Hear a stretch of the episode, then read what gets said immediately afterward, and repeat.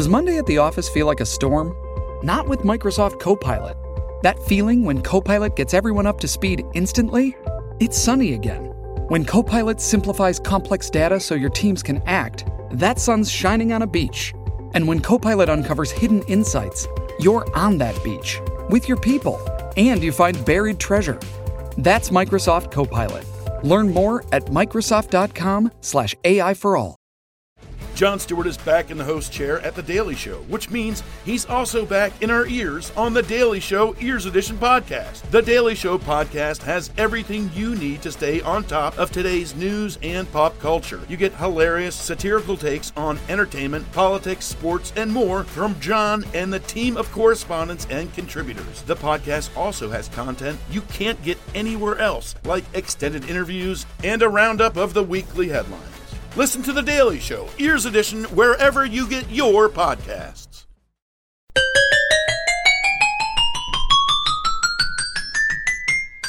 Everybody, open your sodas. Mine are I've got open. There we my go. coffee. Yeah, I've- open it. I've- Well, open your coffee. Here we go. Three, two, one.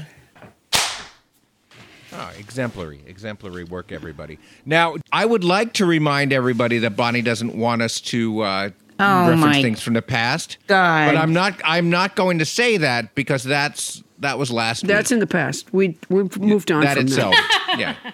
So I think that means we can reference the past all we want now. No, no, that's not how it works. No, that's Well, the the the warning to not reference the past is in the past now. Right, but you didn't even wait till you had some conversation to go to the past. You just jumped right in there with the past. Yeah. So All right, glad you're talk- paying attention to me. Let's talk about the future. Bonnie, what's in your future? Uh, okay. Let's go back to the past. All right, we're gonna have to go back. It looks like looks like that's all we got, everybody. the future clearly just has nothing. yeah, yeah, Our best boy. years are behind us Oh, oh, you're not kidding. And as a country. and some good years they were. Do you remember Yeah. the time? No, that wasn't good. How about no? No, no, no. That, was Yeah. that was overrated even when it happened. Yeah. Oh my gosh. You know what Uh, I? No, no. Oh Hey, what about when No. you and me and no, no, you're right, because there right. was No. that thing, and then it went south. Oh yeah, that was my fault too. I never should have invited. yeah. Oh well. Well, it's good to go over the Well, past. here we are. Yeah. I actually thought we you are were going to say something specific. No, I mean, we eventually. Yeah. No, never.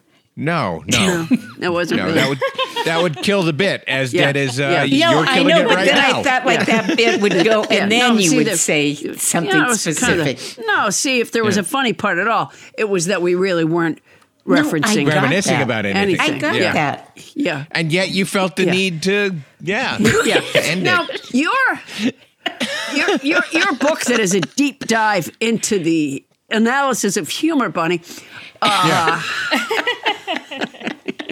it was fantastic, and and Yeah, that was called Funny was- by Bonnie, right? Funny was- by it- Bonnie. yeah, and it was illustrated as well, which I I really appreciated. Yeah, um, yeah. It was a pop up. You know, it's Oh, yeah. interesting you're saying What? that, Paula. Yes, because, because- you weren't on the production meeting call yesterday, and we Oh, have fine. come Wow. up Just with an idea of interviewing me.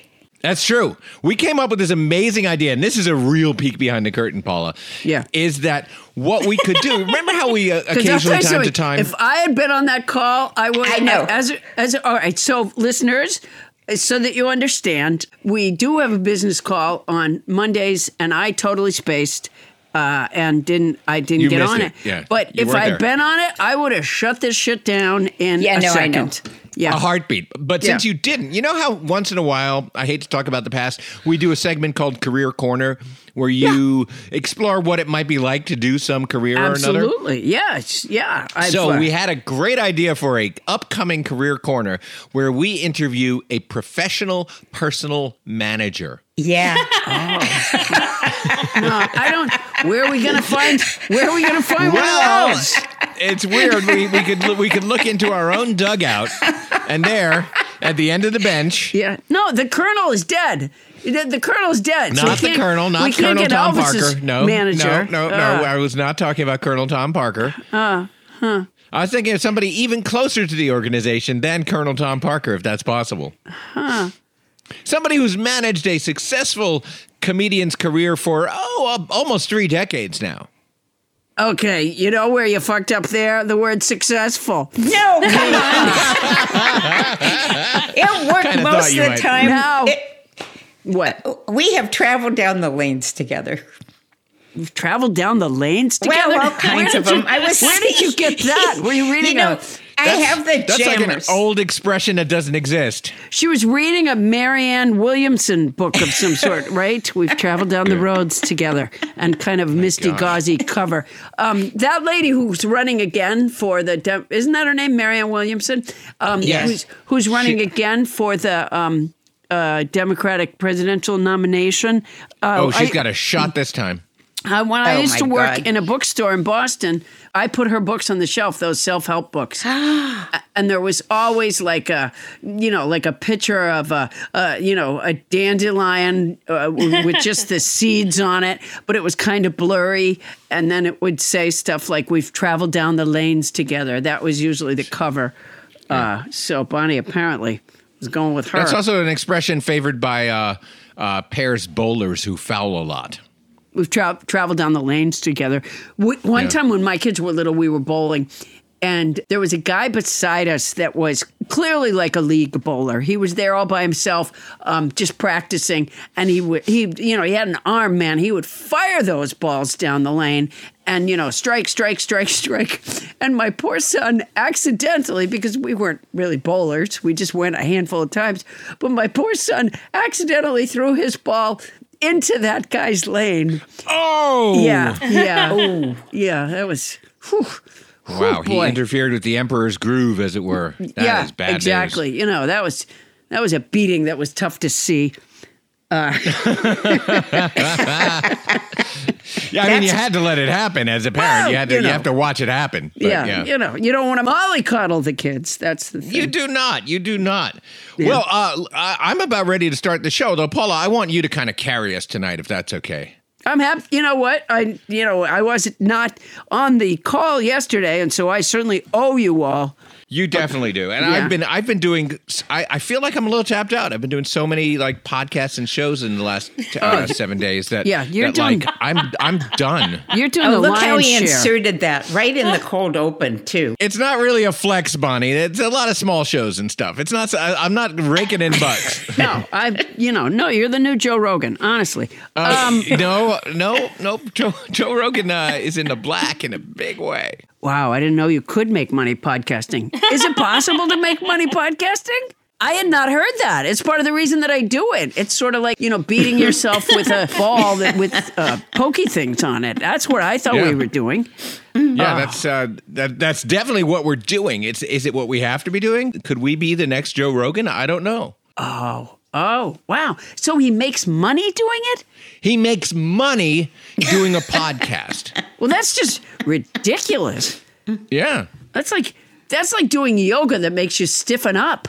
I, I don't think he understands what a podcast is supposed to be. Podcast is where you don't make money. Yeah. Right, exactly. A podcast is a way of siphoning off money for people who just don't feel good about taking. And using up all your time as well at the same time, which is kind of my point tonight. It was like Yeah. I've been I've been devoting a lot of time to oh, uh, yeah, yeah. yeah I'll be a guest on your podcast. Of, of course I will. You've learned so much by doing other people's podcasts that you're bringing to ours. And by the way, Adam, I, I just want to thank you again and congratulate you for having been on every episode of our show. it That feels is like fan- it tonight. Fantastic. I feel every episode tonight. I really do. So you're welcome.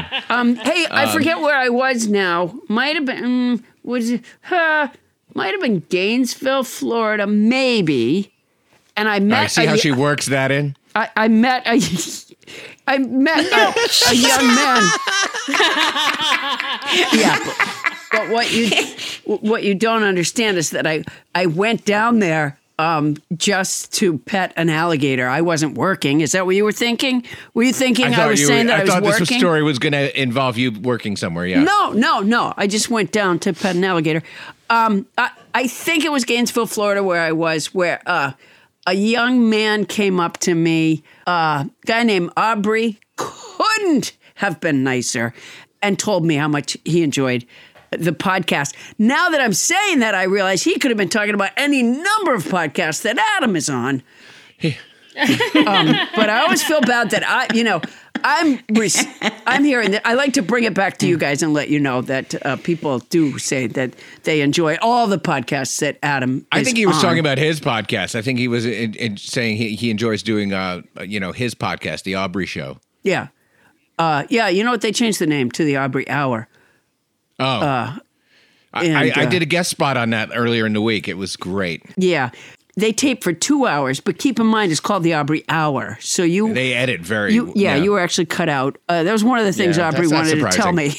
That, that sounds like uh, Yeah. that sounds like me. he said he's a big fan of yours and he's really sorry that Yeah. your voice didn't make it onto the Aubrey Hour. Um, but that if Hmm. if they do a Patreon at some point, they may uh, play your part. I, I'm going to try to get in good with this guy because you know, you know, Paula. I figure that if I really nail it, then someday I might make it to the podcast proper for the general public. Uh, no, that's really not a path to that. Uh, no, no. I'll see what I can do. Yeah, yeah, Yeah, put in a it. word I'll- for me. Can you I'll put in see- a word for me? I'll I'm, see- I'm dying to what- make nothing on his main podcast. You know, so far, I think that we have overstimulated the audience and should probably Start move the on. show. Yeah, that's Yeah. what I was thinking. Oh, Yeah. Here we go.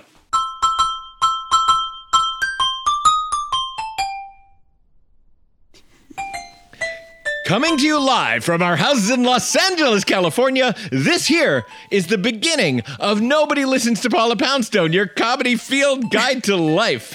Tonight, a lot of podcasts talk about going viral, but tonight we are actually going to go viral and maybe bacterial. Also, what's the difference?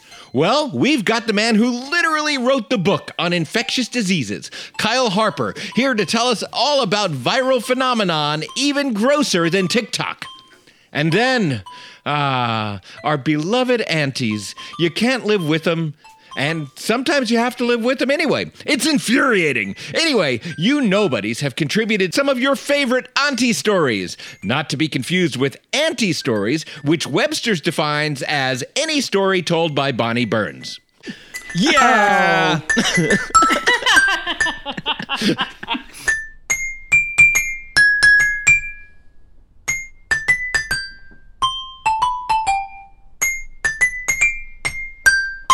I'm Adam Felber, this podcast's vigilant immune system, scouring the conversational bloodstream for invasive non sequiturs and mutant digressions. And now, welcome the woman who is always full of the contagious substance known as laughter and also phlegm. It's Paula Poundstone. Yay! Hey, you guys. Welcome, Paula, and welcome to everybody. And Bonnie Burns, I'm sorry for that side swipe of a joke. I just thought it was funny. Oh, that's okay. Oh, sure. Just lay down and take it, Bonnie. Don't fight back. Yeah. How you doing, Paula Poundstone? You know, okay, so here's the thing. All right, I'm going to tell you a story, but you have to promise me that you won't focus on the negative. I promise. Is it is this one of those stories that starts with you going, "Oh yeah," and then welcoming the house band? Yes. I want to welcome back house band Ron Bellamy on the handbells. I love Ron and his handbells. Ron started ringing in 1979 and became a solo handbell artist in 2000. He directs two church handbell choirs in Lancaster, Pennsylvania area and is the artistic director of the Philadelphia Handbell Ensemble.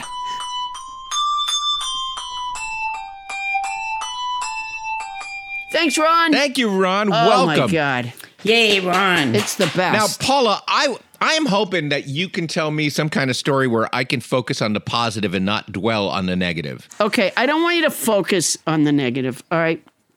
Okay. Okay. So I had a cat that was sick.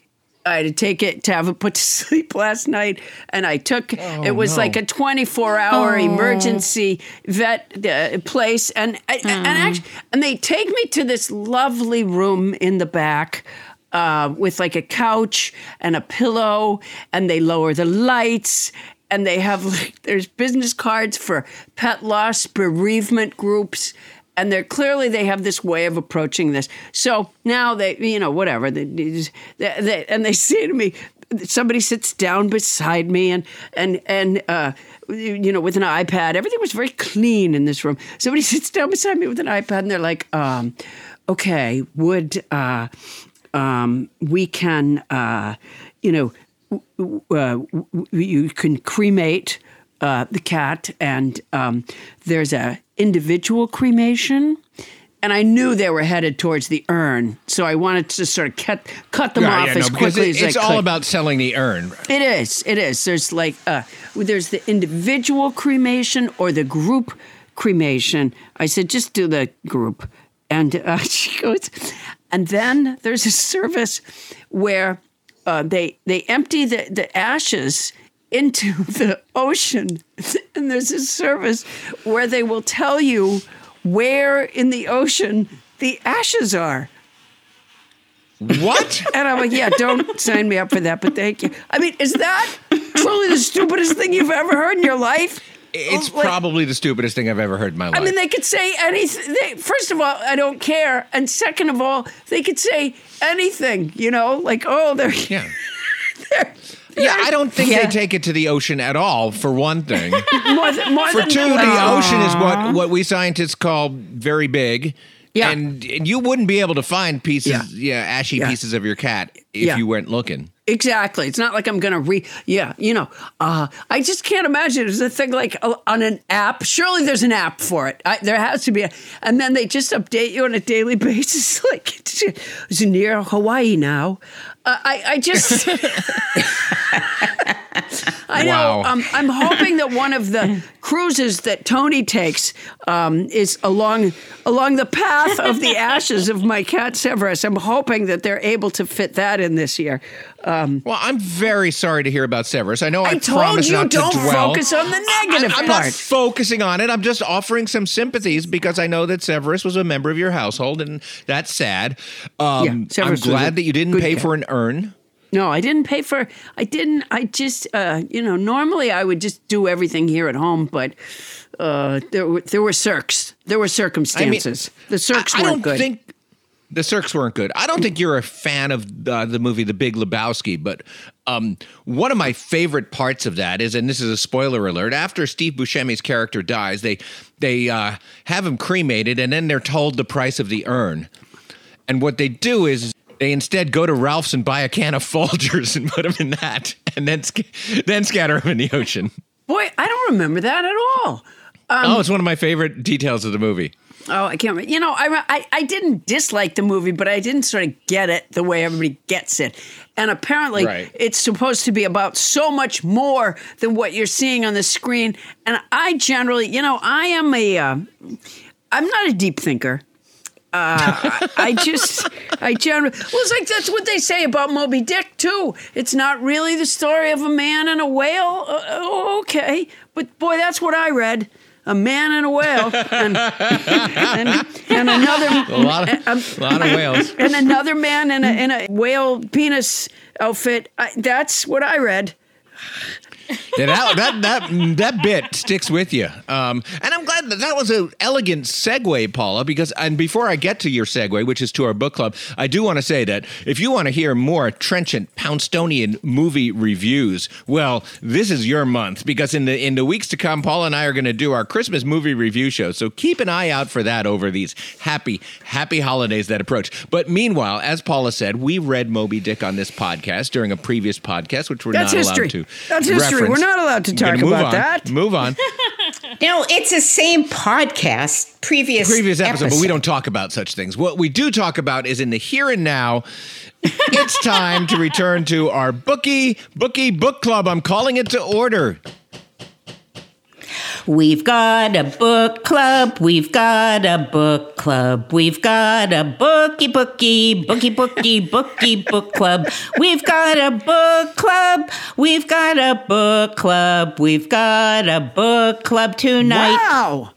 Wow, I that was loved that. wonderful. It was. It was. It was Classic. classic. I It was- did the she just classic did version. The classic version. It was what we remember. It's what. It's what gets our. It's what makes us salivate for the book club. It, it, it's Yep. Pav, Pavlov Pavlov's theme song. That's what it was.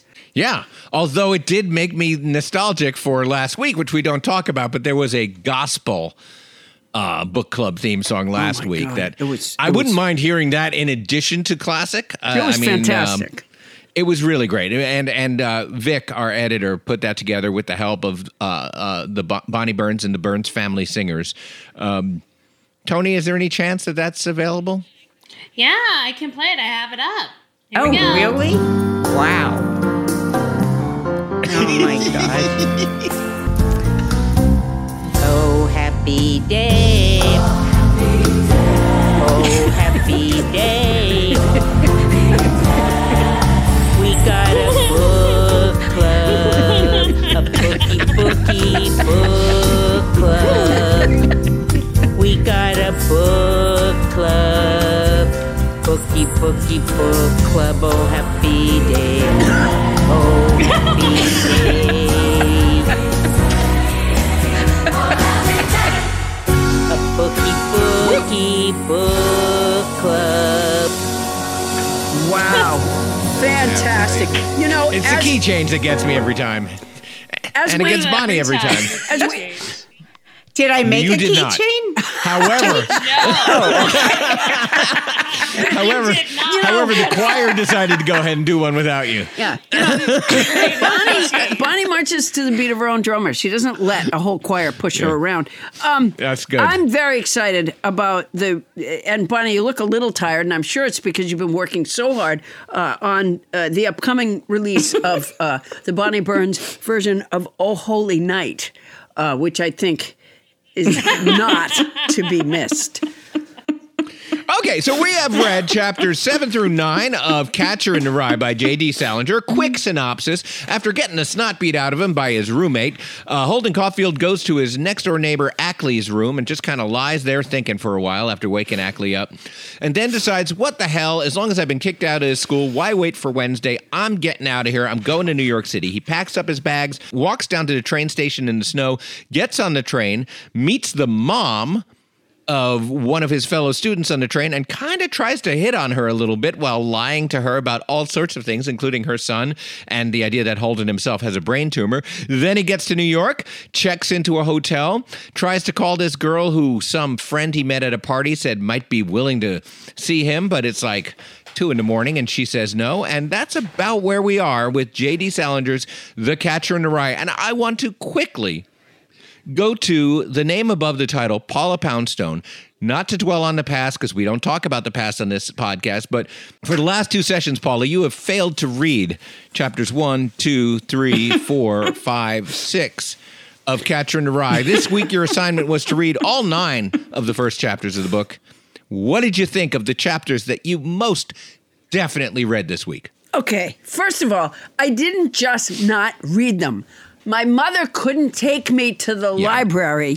Ms. Poundstone, you said this last week and the week before. I understand, but that's why, because my mother couldn't take me to the library and I don't drive. Well, what did she say about taking you to the library? She was too busy. Okay. She was too busy. She had a headache. She, Okay. She had a headache. She was busy with a headache. Um, Okay. okay, I just want to say, I can't believe I, I you know, I'm so glad that I read this week. Um, Did you? Captain John Yossarian is a 28 year old bombardier in the United States No, Army Air I- I- Force. I- I wanna World cut you off right there. No, While no. stationed Um, in Italy, he's admitted himself to the hospital with an invented liver problem, wanting to evade flying Yeah. missions. Uh, Yeah. This was so. I was really captivated by Captain uh, Yossarian. Uh, it's a Yeah, and you are reading a capsule synopsis of Joseph Heller's uh, Catch 22 right there. well, that's what we're reading. No, we are reading not Catch 22, another book with Catch in the title. We're reading J.D. Salinger's classic, The Catcher in the Rye. Oh, for Christ's sakes. Okay. All right. Okay, wait. I did read Catcher in the Rye. So You did? Oh, Yeah, that's good. That's that's good because right now that was a misdirect. Then that was an amusing misdirect. yeah, yeah. I was kidding. okay. I was kidding. Because I'm a little worried right here, Paul. I'm sitting here a little worried. Oh my gosh, I had you going, didn't I? Oh, you So- did. So Holden Caulfield gets the snot beat out of him by his roommate. Wait a minute. Huh, And- That's exactly the And way then I goes, described it and moments then he ago. goes to Ackley's room and he lays down on the bed for a while. Uh, uh, and then uh, uh, he wakes Ackley up. And, and then he gets out of there. He packs up uh, and he walks to the train station. And on the train, he meets his schoolmate's mom and, and tries, uh, and, and it comes on to her a little bit. And then he tries to call a girl that somebody told him, you know, would maybe go out with him. And uh, wow, this is really, Uh, I loved okay. it. I loved Paula, it. Paula, can I can I ask you a little question here? Yeah. Did you read any of Catcher in the Rye? Because right there, you just recapitulated my recapitulation. No, no, I read. Yes, I did.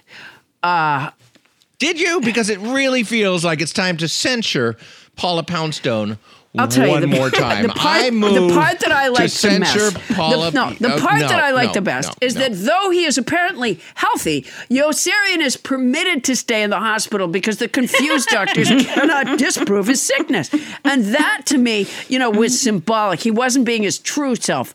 Um, uh, I- I- it uh, Yossarian and the other officers spend their time censoring the homeward bound mail of the enlisted soldiers, and I think we all see No, the again, symbolism Again, there. Paula, you're lapsing. You're lapsing into. Um, you're lapsing into uh, Catch Twenty Two, which we've already said is not the book.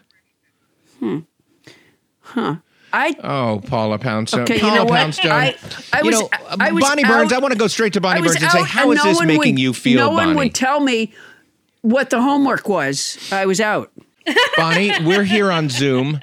I want you to look Yeah. into the into the camera and tell Paula Poundstone how her now three weeks of not reading your book, Catcher in the Rye, makes you feel. It's not your book. You know, here's what I think.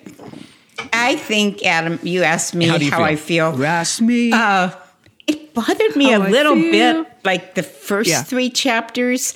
But now, honestly, I don't Wow. really give a Uh-huh. shit. I mean, I'm Oh Paula's advocate. God. I'm her advocate. And so I just feel like, okay, whatever you want to do, it's okay with me. And I always enjoy what she has to say. And I know this is kind of a namby-pamby Oh. answer. This is the language of abuse. This is the language of abuse, Bonnie. Just not That's how I feel, and I don't want her to sit in a corner. I wouldn't want to You know do why? anything that could because she her has to sit in fifteen percent of that corner. That's why.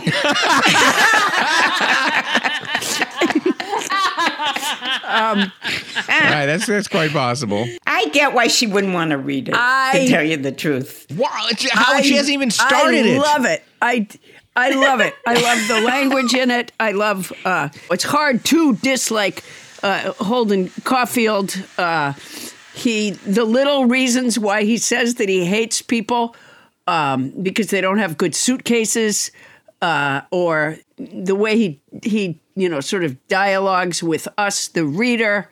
Uh, I think it's it's great. It's hard to stop once you start. Um, But uh, when are you going to start? Is my I did real start. question. That's my that's my point. I did start, and I yeah, and thank Yossarian turns the censorship into a Okay. game to Okay, break that- that- the monotony. that'll do. Sign That'll do, the letters Poundstone. with fake signature. You That'll know do. what? Thank you. Thank you. Go ahead, censure me. I, I'm proud of your You're censure. censored. I already wear did. your censure like a badge of honor. Well, you shouldn't.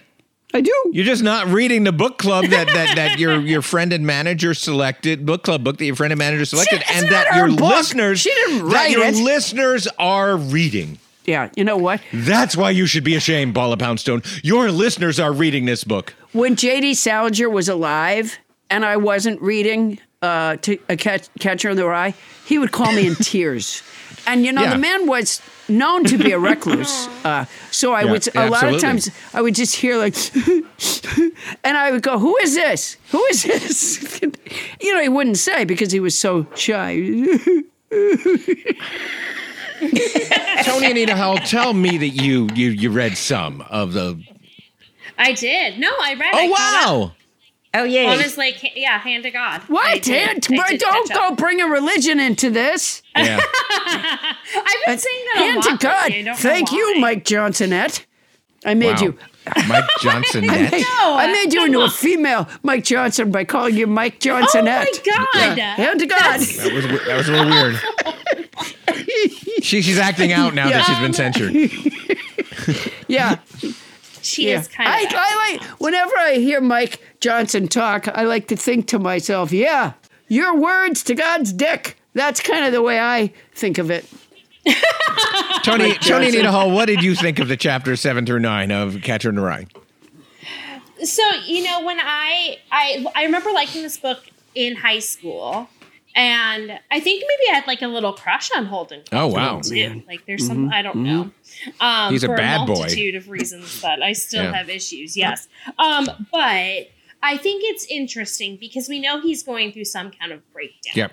right? And I feel like there are constantly little, I mean, like little clues that are happening. Like he, like I wrote a couple things down. Like he, he says something about like, oh, when someone gives me a present, I feel sad. And Yeah. then he says something like he does refer to like unaliving himself. So like you're kind of slowly seeing. Yeah, but uh, happen. but he also in like chapter six, he does reveal that his brother recently got leukemia and died. You know, Well, but yeah, that's no, just him that. whining. But no, but I'm just saying, like, I think that there. I just think, like, I feel like maybe it's just because I remember because I've read but like, something is is obviously we know. something's Yeah. coming, Yeah, yeah. Yeah. right. yeah. No. Oh. he's- Or watching him kind of like, and he like leaves school and he goes stays to New York, like, and then there was something he talks about sex rules that I thought, but then it's like Yeah. also funny. That's what I think is so interesting. Like, I think he's a such a layered character, and the sex rules thing, like, made me laugh out loud because he's like, I always like won't have sex with women who are like a pain in my ass, and then I still do it Yeah. anyway. And I was like, that's so relatable. It was very relatable. Tony, but I know, yeah, no.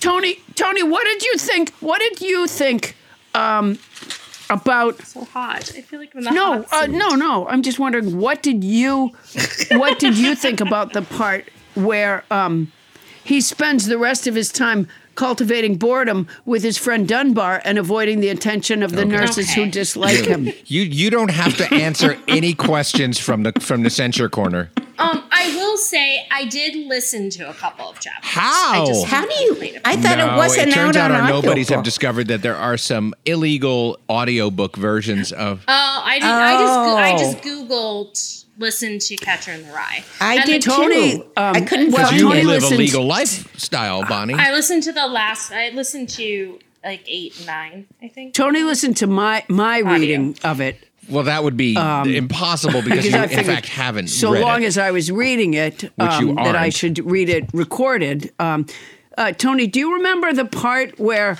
um, he got the snot beat out of him by his roommate? That's and then he just goes, you're just quoting what I said a few minutes ago. And he packs up, and then he walks to the train station, uh, and it's snowing out, and and then he. Um, Miss Poundstone, meets you are his- making a mockery of this book club. Then he meets his no, schoolmate's it's- mom and tries to come on to her. By the way, I didn't think he tried to come on to her. I just thought that he was enjoying lying to her. Um, and then, He kept saying how sexy he thought she was.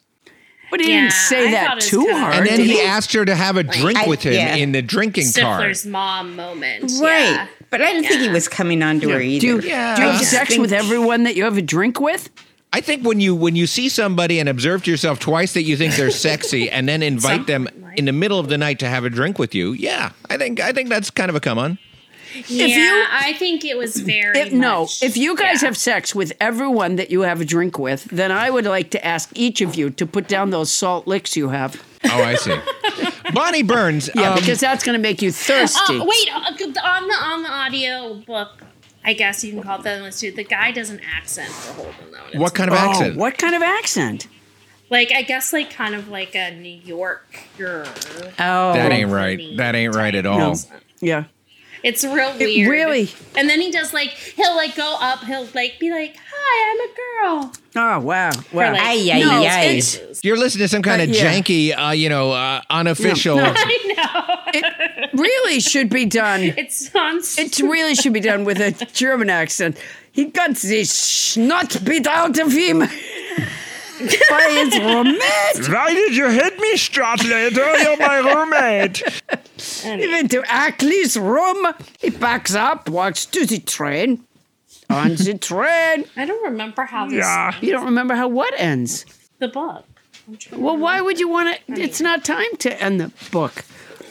Sometimes, if I'm watching movies or reading something, I'll look at a synopsis because I'm getting. I Okay, hear you. I'll tell you how this. I'll tell you how the book ends. Oh, the no. Texan is very patriotic and classicist, and his proclamations about politics and the war great on the others on the war. Yossarian and Dunbar mark his views. Um, that's how it ends. That, that again, c- catch twenty two. Uh, hey, Bonnie Burns, how did you feel about your Yo. chapters? Well, um, I still like when I'm reading the chapters, I'm going, oh, how many more pages is this before the next Oh, my chapter? God. And I was glad I got to number nine. but I, a couple of things, you know, We're the worst book I club in the feel world. like. Well, you know It what is this book kind of reminded me of? Edward Albee. Did anybody ever see Yeah, the it's Zoo great- Story? great play. It's Yes. a one act play where they're it's Yeah. the two guys sitting on Yep. the park bench I in the Edward park. Albee. I'm like, it's it's like a different version of, of the zoo What? story. Just talking. well, it's just ta- there's so much talking, and somewhere so wild. there's some place in chapter eight where I started reading and I was like, this is really familiar. And then I remember when I was trying to get into the book when I was like in my 20s because we didn't read it in high school. That's where I'd skim through to and just went, oh, chapter two is boring. I'll just try another chapter. And it ended up being parts of chapter eight. Uh, that's just. It's. Uh, uh, I don't know how you ever got through school. Oh, I was good in school. I'll bet. I probably had less going on. as far as you know, from your reading of your report card, you did well in school. Yeah. I, She got a lot of C me's. I was pep club president.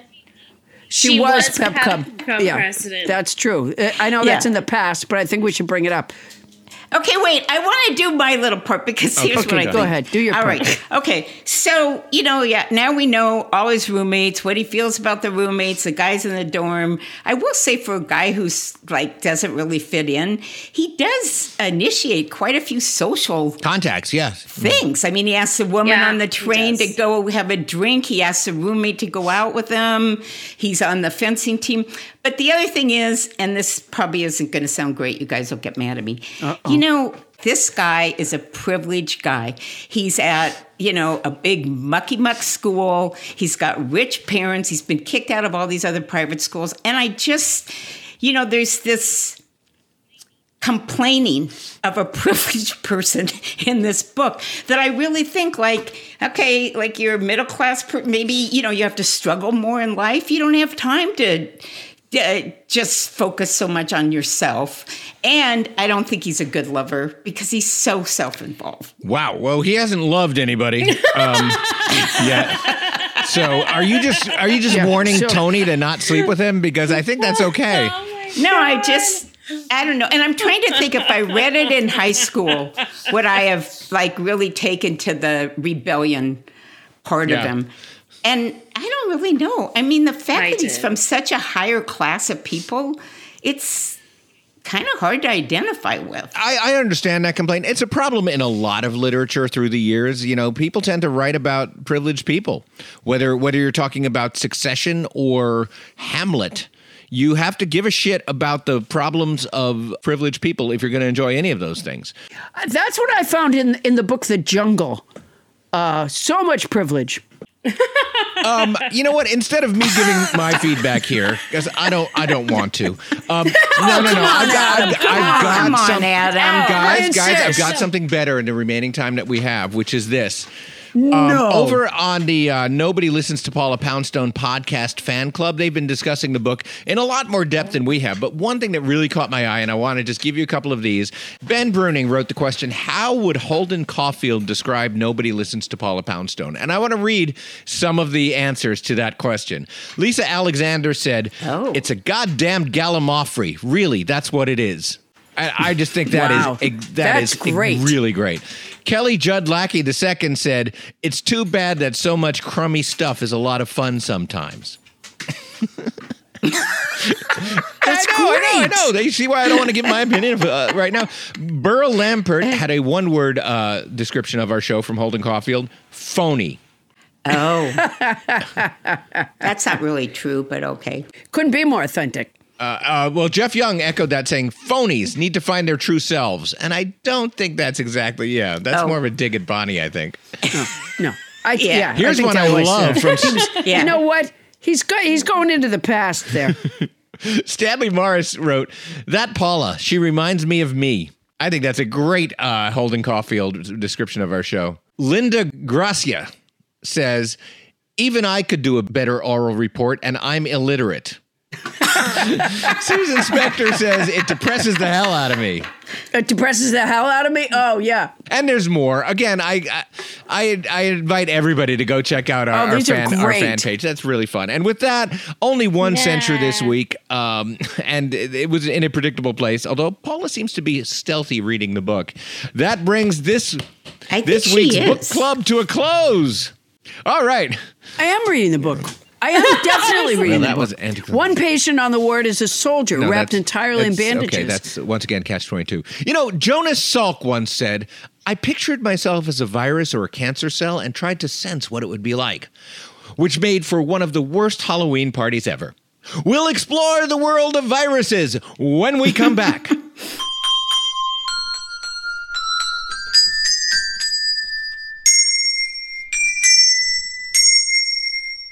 On this day in unremarkable history, Maximilian Berlitz said to his class of English speaking students, There is a fire, and we must leave the building quickly. But he said it in French.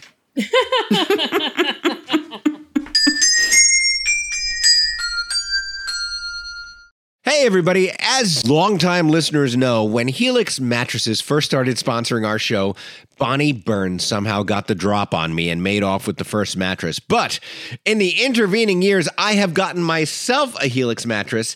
I've had it for almost a year now, and it has improved my sleep. It has improved my life. I could not be happier. The Helix lineup offers 20 unique mattresses, including the award winning Luxe Collection, which I have, the newly released Helix Elite Collection, which is a mattress designed just for big and tall sleepers, and they even have mattresses made just for kids. Now, if you're like me and you were a little nervous about trying it online, or like Paula, who was screaming in fear of buying a mattress online? Don't be. The Helix Sleep Quiz takes into account your individual sleep preference to match you and your partner with the perfect mattress. I took the quiz and I ended up with the great mattress for a side sleeper, the Helix Midnight Luxe. Take my word for it, everybody. The Helix Midnight Luxe. Oh, don't want to take Adam's word for it. I don't blame you. Helix has been awarded the number one mattress picked by GQ and Wired Magazine. It's even recommended by multiple leading chiropractors and doctors of sleep medicine as a go to solution for improving your sleep. Helix is offering 20% off all mattress orders and two free pillows for our listeners. Go to helixsleep.com slash Paula.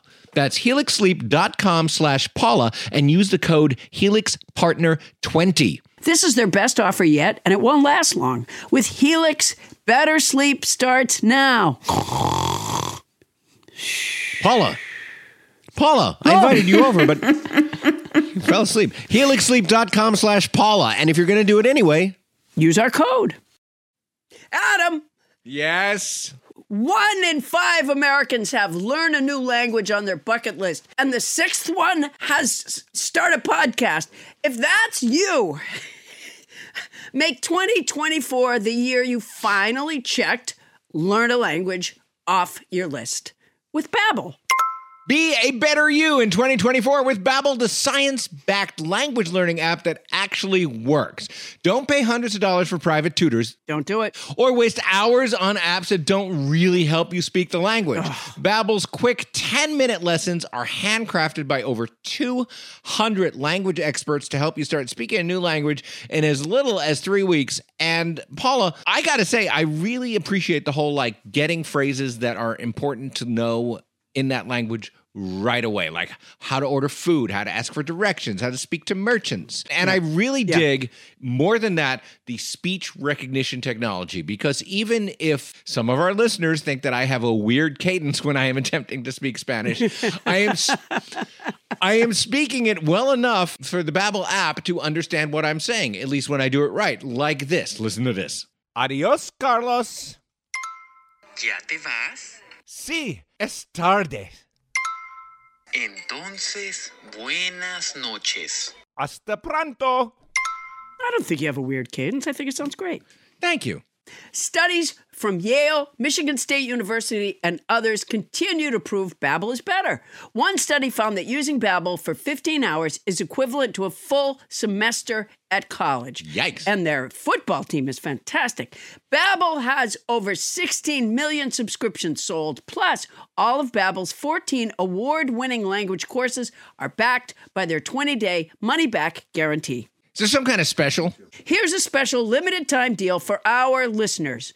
Right now, get 55% off your Babbel subscription. Wow. But only for our listeners at babbel.com slash nobody. If I'm not mistaken, Paula, that is 55% off at babbel.com slash nobody. The one spelled B-A-B-B-E-L dot com, and then you just add a slash and the word nobody, and it's 55% off? Yeah. Wow. Rules and restrictions may apply. And if you're going to do it anyway, Use our code. Adios. Hey guys, it's Adam, and tonight is January 3rd, and I am picking Giannis Antetokounmpo to score less than 36 points and James Harden to score more than 16. Why? Because I like beards. Am I putting a lot of money on this? I am not, because I'm not really a gambler, but I am having a lot of fun with Prize Picks. Prize Picks is the largest daily fantasy sports platform in North America. They're the easiest and most exciting way to play daily fantasy sports. It's just you against the numbers. Instead of battling thousands of other players, including pros and sharks, who I would lose to, you pick more or less than two to six player stat projections and watch the winnings roll in, or in my case, not. So I don't bet a lot. With the basketball season here, you can now pick combo projections across football and basketball from the Specials League, a league created specifically for combo projections that include two or more players from different sports or leagues. For example, LeBron James and Travis Kelce had a 10.5 combo of three points made plus receptions. Do I get that? Kind of a little bit. Prize Picks even offers a reboot policy so that your entries stay in play even if one of your players gets injured. For football and basketball, if you have a player who exits the game in the first half and doesn't return in the second, that player is rebooted. So, it's like an insurance policy. Go to prizepicks.com slash nobody and use code nobody for a first deposit match of up to $100. That's prizepicks.com slash nobody and use code nobody for a first deposit match of up to $100. And then drop by and see how I did with the Greek Freak and Harden again on January 3rd. My hopes are not that high. Prize Picks, daily fantasy sports made easy.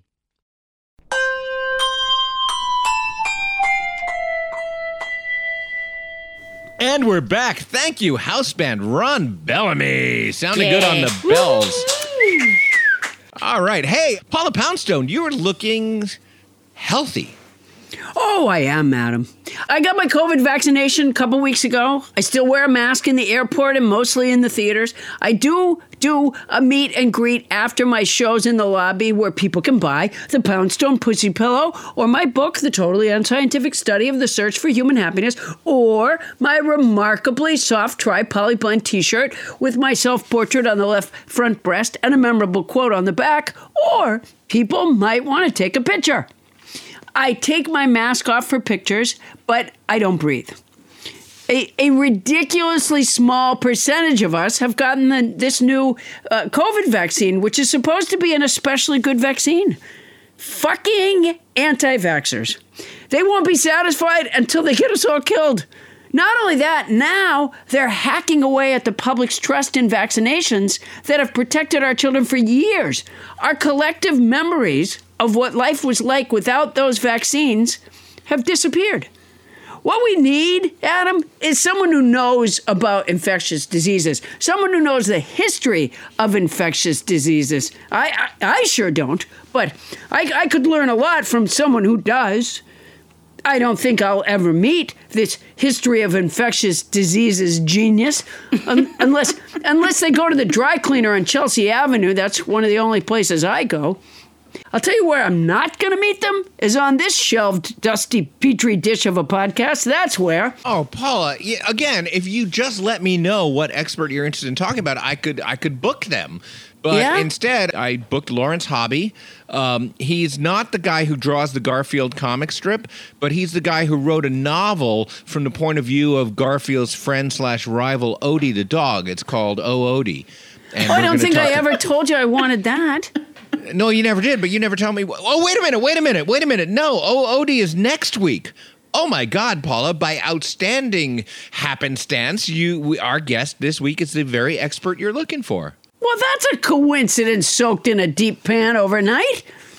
Ain't it? He is the author of Plagues Upon the Earth Disease and the Course of Human History, a global history of infectious disease spanning from human origins to COVID 19. He's a professor at the University of Oklahoma, that's in Norman, and an expert on the history of infectious disease and climate change and their impact on human societies. Please welcome historian Kyle Harper. Hello. Hey, Carl, thanks so much for being here. Nice to Um, be here. Thanks for having me. Tell me the name of the class you teach at uh, University of Oklahoma. I am originally, by training, a Roman historian. So I teach a range of classes on the ancient world, the Roman Empire, the rise and fall of Rome, the spread of Christianity in the Roman world, ideas of law and justice in the ancient world, and uh, of course, here and there, work in some infectious disease history. Of course you do. Who you can't resist that around No. the edges, uh, crimping around the edges with some infectious disease history. All right, here's uh, let's let's just jump right in. Is climate change a factor in our encounters with infectious diseases? And if so, Kyle, how? Well, that's the trillion dollar question. It's a huge question. We, you would actually probably be surprised and maybe a little bit scared that uh, an honest answer to that question is that we we sort of know that yes, climate change and infectious diseases are linked, but we don't have a really solid understanding of all of the the different ways in which they're linked and in which the the future of climate change is likely to to imperil us through its effect on diseases. The, the, the short answer is yes. Clearly, throughout the past, climate change uh, and disease have, have been joined at the hip. The big plagues in the past have a really eerie connection with episodes of climate change. And, uh, and so we have a lot of reasons to think that climate change affects disease vectors like mosquitoes. It affects the evolution of pathogens like viruses and bacteria that cause disease. It affects human behavior. It causes migration. Uh, it contributes to war. And so indirectly, through sort of its effects on human societies, really drives the, the evolution of diseases.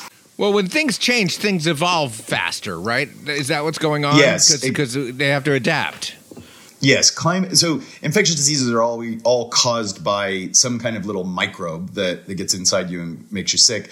They they come in different shapes and sizes: viruses, bacteria, protozoa, worms. Uh, they they're all products of evolution. They're constantly evolving, and of course now COVID nineteen has kind of given us a all a, a lesson. Everybody's an expert in viral evolution now, but it's real time evolution. It keeps on evolving, uh, and climate change is just sort of an agitator. It always is stirring the pot. It's changing the environment and it's driving the the evolutionary changes in infectious diseases that ultimately contribute to their transmission to humans. All right, you may or may not consider this related, but uh, I had a high school biology teacher that was from the South, and she used to say protozoa. Uh, okay, um, I would consider that unrelated. Like Tourette's, or like she just blurted it out. Or? no, she didn't just bro- no, no. It's just yeah, it's just a funny way of saying protozoa. Protozoa! Yeah, yeah, no. She'd wake up in the middle of the night screaming it. Protozoa! Yeah, that's how. Uh, so, um, all right. So, didn't Obama leave a program and a plan for dealing with an infectious disease epidemic that he believed was coming, and didn't Trump get rid of it?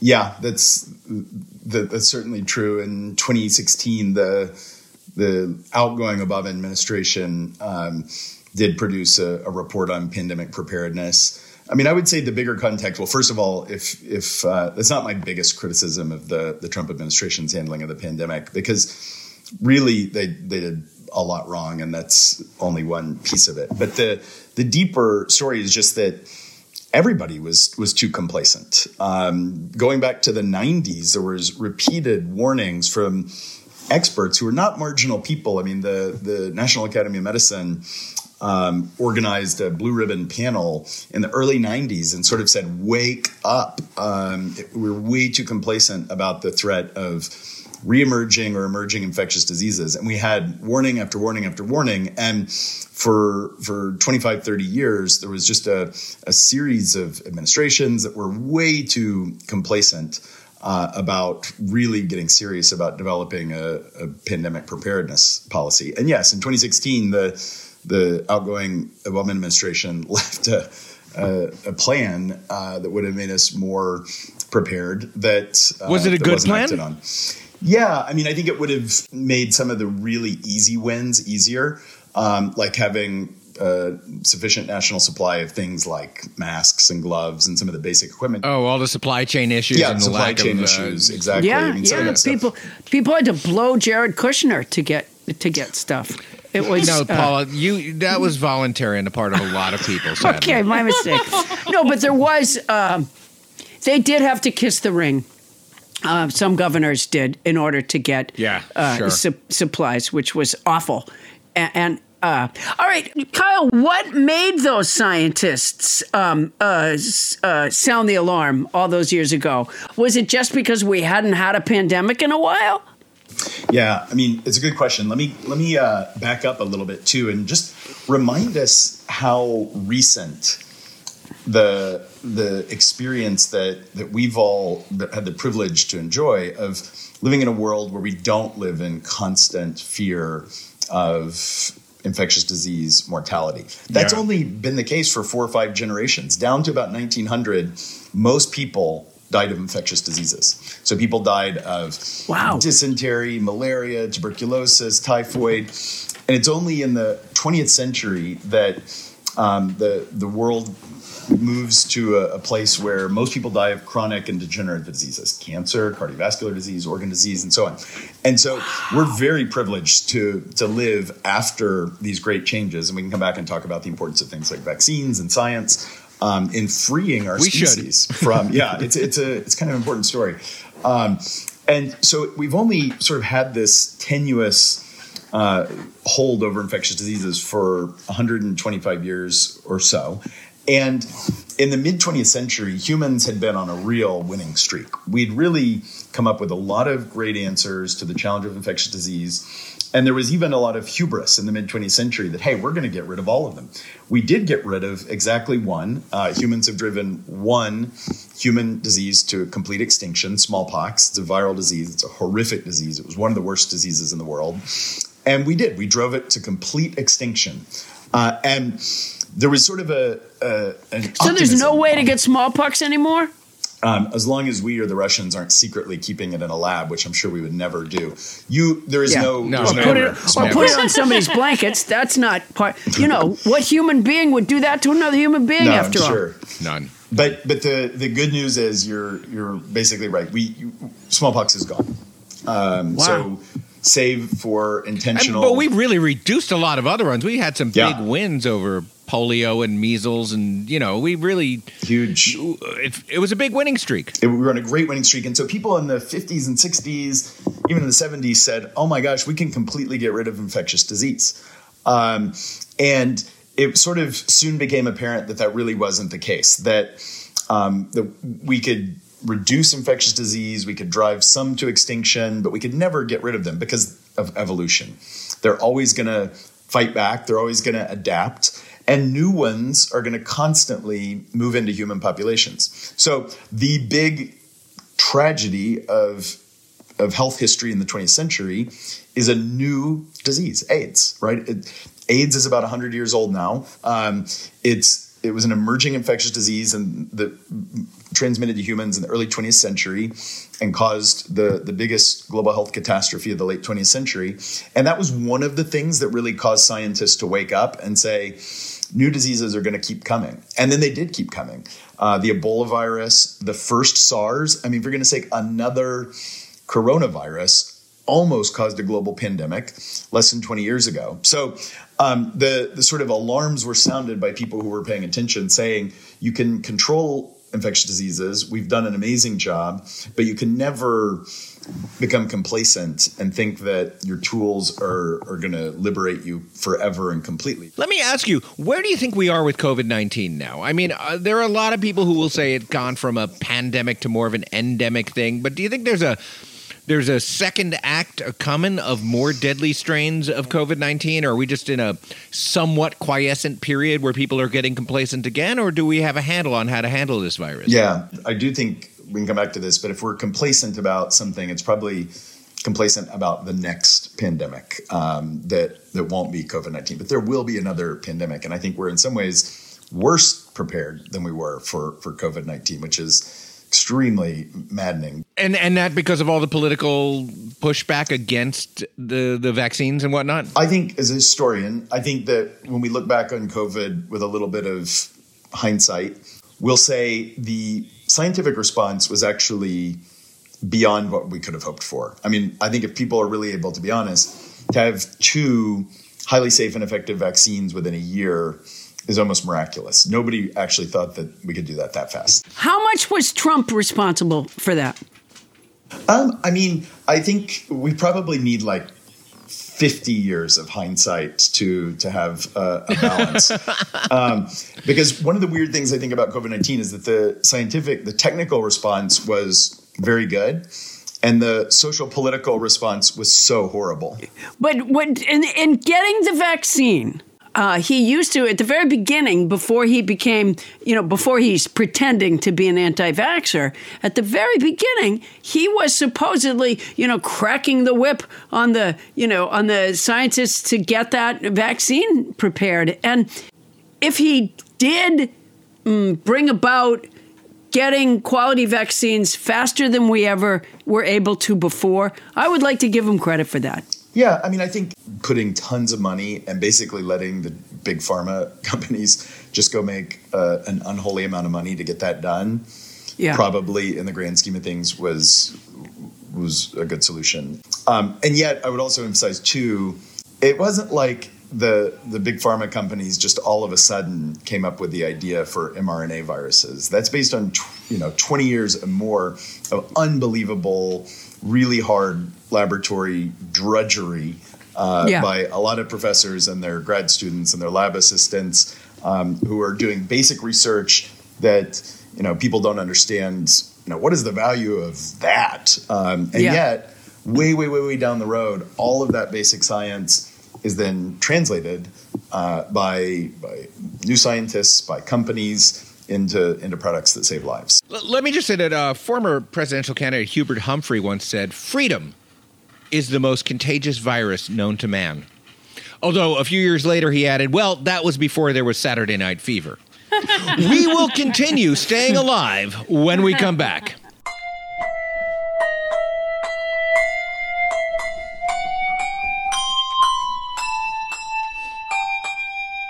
The cat of the week is 8 Ball from Pixley, California.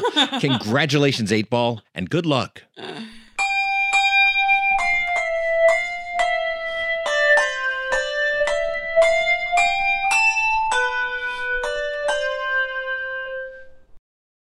Shipping can make or break a sale, so optimize how you ship your orders with ShipStation. They make it easy to automate and manage orders no matter how big your business grows. And they might even be able to help reduce shipping and warehouse costs. So optimize and keep up your momentum for growth with ShipStation. Sign up for your free 60-day trial now at shipstation.com and use the code POD. That's shipstation.com with the code POD. Hey, it's Kaley Cuoco for Priceline. Ready to go to your happy place for a happy price? Well, why didn't you say so? Just download the Priceline app right now and save up to 60% on hotels. So, whether it's Cousin Kevin's Kazoo concert in Kansas City, go Kevin, or Becky's Bachelorette Bash in Bermuda, you never have to miss a trip ever again. So, download the Priceline app today. Your savings are waiting. Go to your happy place for a happy price. Go to your happy price, Priceline. The spread of misinformation has fueled our cultural divide and increased our collective anxiety about the future. Tackling misinformation isn't a simple task, but it's important. And that's why I'm so excited to tell you about Conspirituality, a podcast that's dismantling New Age cults, wellness grifters, and conspiracy mad yogis. On the show, a journalist, a cult researcher, and a philosophical skeptic walk into a bar, and the bartender says, No, no, no, it's not that old joke. They dive deep into current events such as RFK Jr.'s involvement in mainstreaming dangerous anti vax rhetoric. They crowdsource, research, analyze, and dream up answers to the problem with, get this, proven science as their ultimate guiding light. I highly recommend you check out Conspirituality's fascinating episodes on creating comedy in the MAGAverse with Jordan Klepper or RFK Jr. flirting with body fascism. And you've listened to a bunch of them at this point, Paul, I know, and you tell me you love it. I, I do. They're they're fascinating, and my favorite part is they use wait for it, proven science. And, and if, Science? if there's any kids listening, that's a class we used to take. Proven Yep. science as their ultimate guiding light. I love that. From exploring cults to analyzing our cultural and political landscape, the Conspirituality podcast will help you stay informed about misinformation and help you resist fear tactics. Find Conspirituality on Apple Podcasts, Spotify, or wherever you get your podcasts.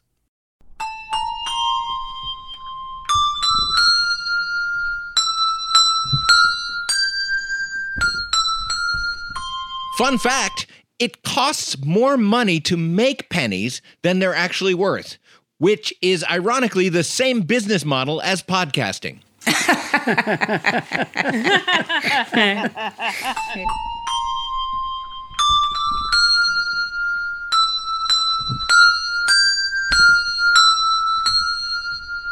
And we're back with Kyle Harper. Paula Poundstone, you look like a woman with more questions. Um, Kyle, what was the last infectious disease epidemic before COVID nineteen, and how did we handle it? Was it was it Ebola? Well, there was uh, Zika virus. Oh, there yeah. was Oh. Ebola 2, Ebola 1, uh, SARS 1, uh, Marburg Gosh. virus, West Nile virus, AIDS, polio. Um, there's just a, a train of new diseases. It's almost constant. This is like a television history retrospective. I had forgotten about a lot of those. Yeah. Um, yeah, Zika had totally slipped my mind. What happened to the kids who got Zika, by the way? Didn't they have like extended foreheads, like something brain happened to them? Yeah, yeah, it caused congenital malformations. Wow, wow. Um, all right, I realize this is a big bite to chew, but tell me about the Spanish flu. How did it start? What did it do to people health wise? And what did it do to our society? Yes, well, in- influenza is a is an interesting disease that um, that we actually have some experience with because of seasonal flu. It's just so uh, prevalent in human populations that it's always circulating, it's always evolving, and it evolves in a very particular way because it has a kind of genome that's sort of like a mix and match. It's constantly breaking up, and so when you hear things like H1N1, that's um, two of the proteins, and there can be different numbers that go with the the H and the, the N. So that's a effect of the, the fact that this virus is constantly shuffling uh, its proteins and changing the way that it looks to your immune system. Um, but from time to time, really fundamentally new strains emerge that can affect infect humans. Uh, from animal populations. So, like a lot of uh, diseases, influenza has a lot of different forms, a lot of species, different lineages that are moving around in animal populations and human populations, constantly changing and recombining. Influenza is very prevalent in birds. Um, and it turns out that pigs are also very susceptible. Other animals are probably also susceptible. And from time to time, a strain will move, for instance, from avian populations into human populations. How does it do that? Yeah, you're exchanging uh, all kinds of microbes with with your dogs, um, with every animal that's around you. Um, But actually, life is really hard for microbes. Um, I'm not telling you to have any sympathy for I them. was going to say, I don't feel bad for microbes. Don't But even. Your immune system is very, very, very good, and it has to Thank evolve the the tricks to figure out how to get inside your body, if it's a virus, to get inside your cells, how to hide, and most of the time they can only do that for like birds and they can't do it for birds and humans. But every now and then there'll be a, a lineage that is just good enough that it starts getting into human population. Avian influenza is a big big ongoing risk for the next pandemic Can you bet on that in Vegas? You know how they say you can bet on anything? Probably, you can probably bet on anything. It's a prop bet. Yeah. yeah, yeah. Yeah. The, the, the Eagles, the Eagles to win the Super Bowl by ten, and avian influenza, And the Um, Eagles Yeah. to cause a flu that wipes us out. Yeah. Yeah, the, exactly. the Eagles to be the carriers of the avian Yeah. flu. I just feel there's got to be some way of profiting from this. Um, okay, uh, so wait, I interrupted. the Spanish influenza, um, which is a everybody knows is a bad name. It's just that the Spanish media wasn't forbidden from reporting on it. So the the news of the the pandemic first sort of surfaced in Spain, which had was really otherwise innocent in this uh, global outbreak. At the, the end of World War One, when the world is there's lots of troops and people moving, um, societies are exhausted, they're poor, people are frail. Um, the the kind of global conditions were really ripe, and then boom, this terrible new um, strain of, of influenza moves into human populations somewhere. We don't actually really know where, um, because it spreads so quickly, and it's it's been difficult for historians really to pin down geographically where did it come from. Uh, but it infected an unbelievable number of, of people across the globe. It killed over 50 million people, probably conservatively. And one of the things that was weird about it, and I think this is a very big contrast with COVID 19, I think our experience with COVID 19 would have been politically very, very different. COVID 19 is much, much riskier for people who have pre existing conditions or old people. The Spanish influenza was very, very different in that the many of the highest risk um, cohorts were people who were healthy, including especially young people and young adults. Why? Well, scarily, this isn't totally understood, but the best explanation seems to be that it causes uh, a very severe immune response, and particularly in cases of co infection with bacterial pneumonia. And so we think that most of the people who, who died probably had extreme immune reactions that were partly caused by the, the co infection of the, the virus and the bacteria. That reminds me of uh, the COVID vaccine. There were a lot of people who were saying that the, the COVID vaccine was causing worse side effects in people who were really, really healthy because of the same thing. Was there any truth to that? There is some way in which that can be true, although usually also healthy people also have immune systems that auto-regulate effectively, so it can be can be pushed a little bit too far. But in the Spanish influenza, it's very clear that many of the highest risk people, a lot of the people who died were young adults, and um, that definitely affected the way people perceived it. I honestly think if COVID nineteen caused really really severe disease in children, the way people, the way our society thought of it would be very very different. What did the Spanish flu do to society? Did it cause, uh, you know, changes in the way people felt towards one another? Yeah, I mean, one of the things you, you learn studying the history of infectious disease is that there's no simple answer to that because the the effects of, of a pandemic on a society are so different and so variable. Some societies handle it well and they come together. Others sort of spin into crisis. Usually, there's there's scapegoating. Mhm. Um, one of the weird things about the the COVID, I mean, the Spanish flu, the 1918 flu, had um, definitely had economic effects um, into the 20s and really stalled the emergence, um, the, the recovery of the world out of the, the First World War, um, and in many cases had long term economic effects. One of the other strange things about the, the 1918 influenza is there's almost a, a kind of an agreement to stop talking about it. Um, and Wow. in the in the 20s, it sort of fell slowly into oblivion and um, and we've become interested in it as a sort of precursor to covid. Um, and there are historians who've been working on it before but um, it, it's a weird pandemic because it killed so many people but it kind of everybody was ex- the story goes everybody was exhausted from world war one and the 20s people were ready to have fun and, and the jazz age that's probably a little cartoonish but it's also probably a little bit true That feels true. And I know that that's not how you historians approach it, but it really feels true that like there was this giant human event that's more interesting to talk about than a flu that happened and, and people just needed to be done with that. Yeah. It's a little bit like um, how society treated Mike Pence. Uh, just we just agreed to stop talking about him, and uh, yeah, Happened in his household too. yeah, that could be. sad- you know, there may be some wisdom to that. I don't know. Um, there there are some people who don't want to vaccinate their kids for the childhood diseases that schools have been requiring for years. Why did they come up with a vaccine, for example, for measles? When I was a kid, you could get measles. What what was life like with measles? The vaccines uh, are developed in the, the late, very late 18th century and the Enlightenment. Edward Jenner is one of the great, I think, heroes in the history of science.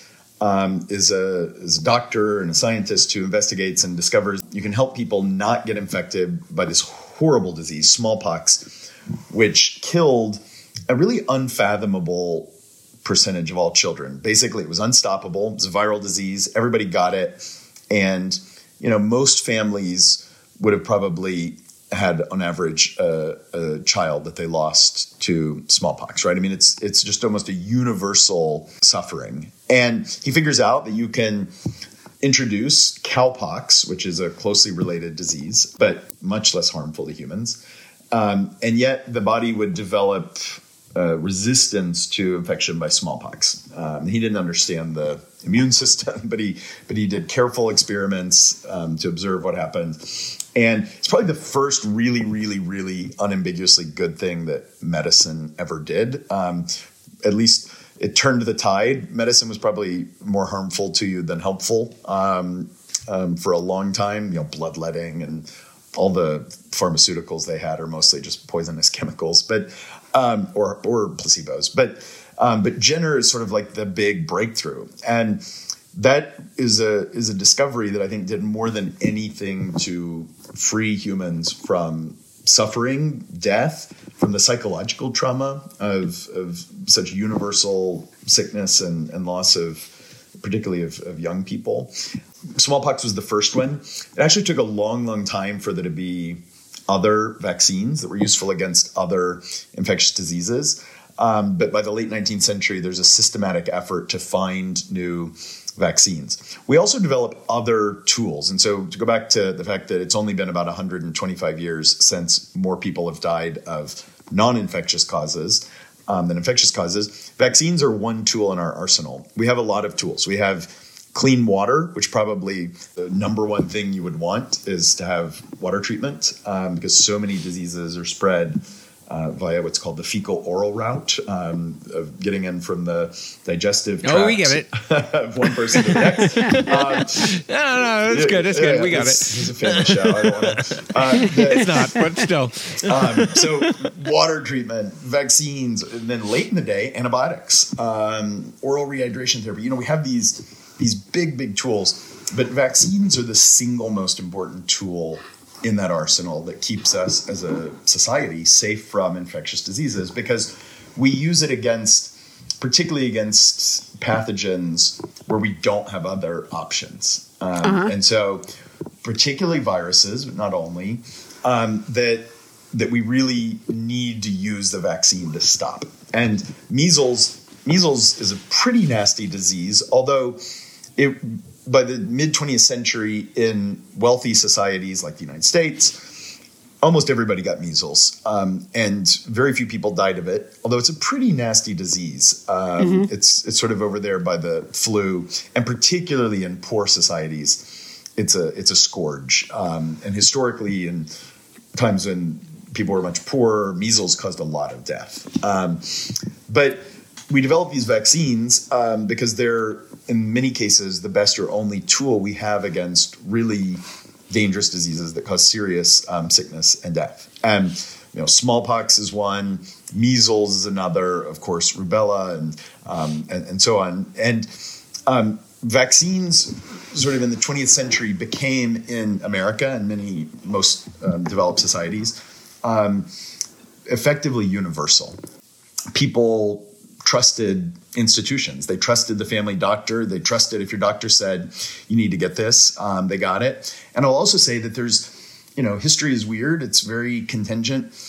A huge, huge factor in this was polio.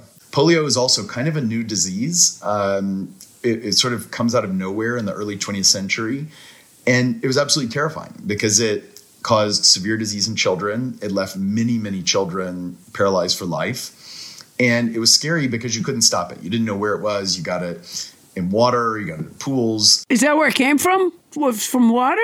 It, it's a fecal oral disease, and so in shared um, in shared water environments, water systems, um, it gets spread. And did Bob Woodward know about that and not tell us for a long time too?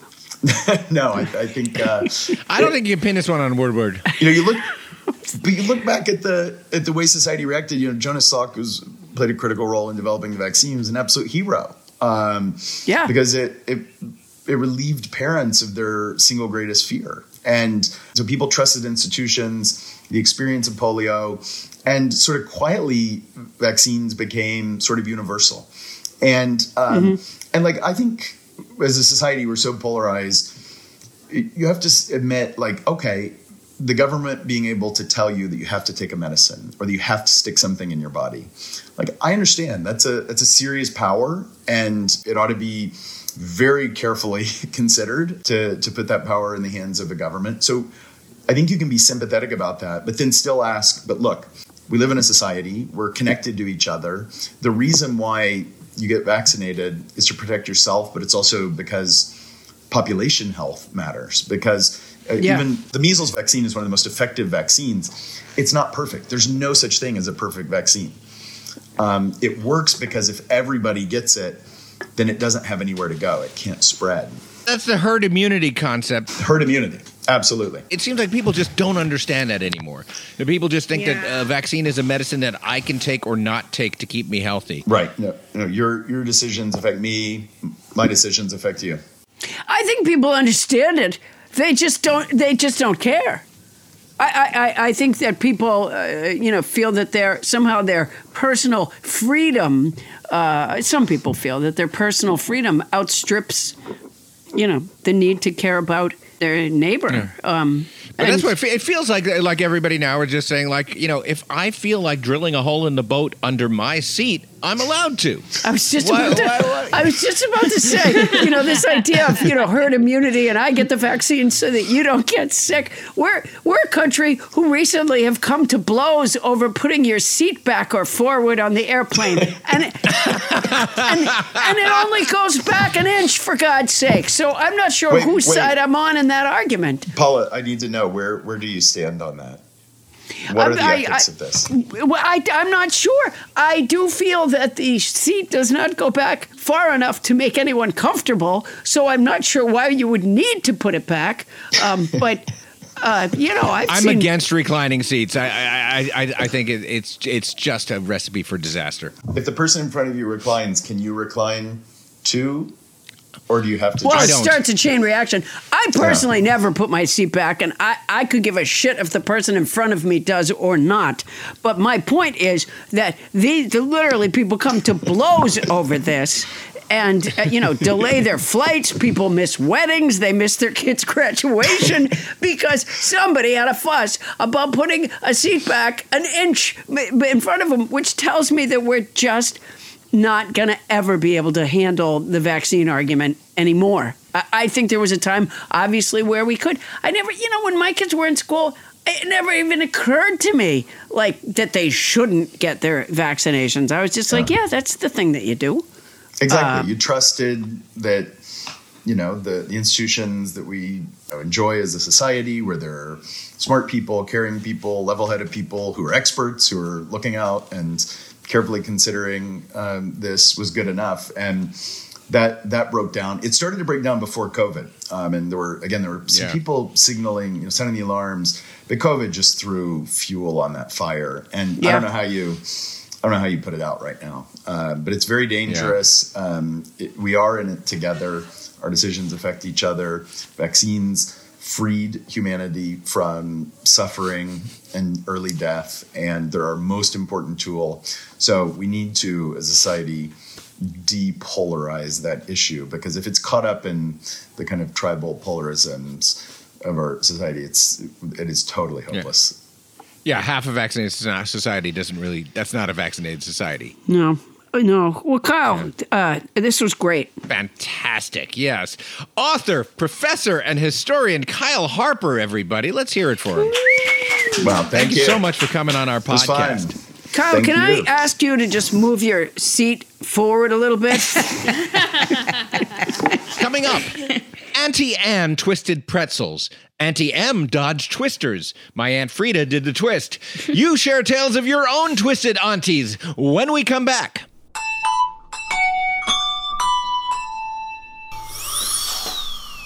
Now, a news update from the dental chair. After his expulsion, George Santos flew from the House of Representatives on a jetpack. He says, This has been a news update from the dental chair.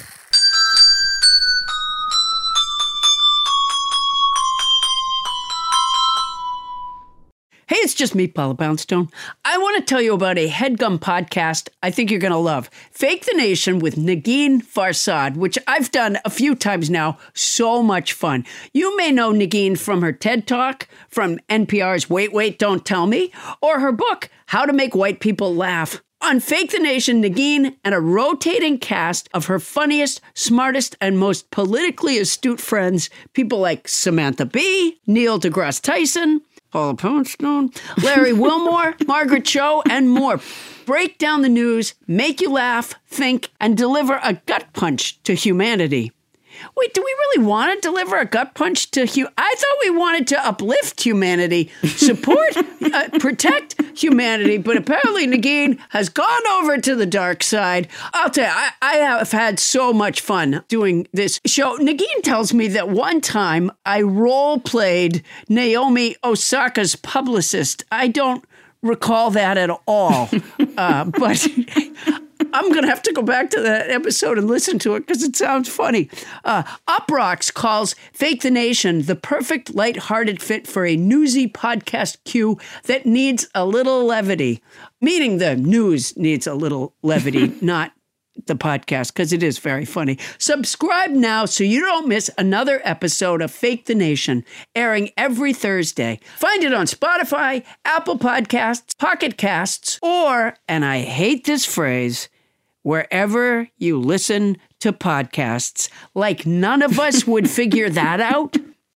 Jesus fucks. Get ready for the miracle of Mega, a comedy podcast from the staff of a fictional mega church. And, and not only does he f, but he's the best at it. I'm Holly Loren. And I'm Greg Hess. Our characters, Hallie and Gray, welcome a new guest each week, played by some of the biggest names in comedy and podcasting. Like Scott Aukerman, Lauren Lapkus, Paul Scheer, Jason Mantzoukas, Cecily Strong, and Duncan Trussell. I just love to think about that the light shining down on all those corpses in the water and Noah just going by and maybe maybe a mom being like, "Please, we're running out of energy. Can you please let us on the boat?"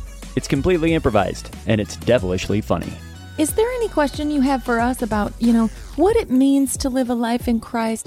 I guess, how much do you think is bullshit? There's a new episode every Sunday. Listen and subscribe to Mega, wherever you get your podcasts.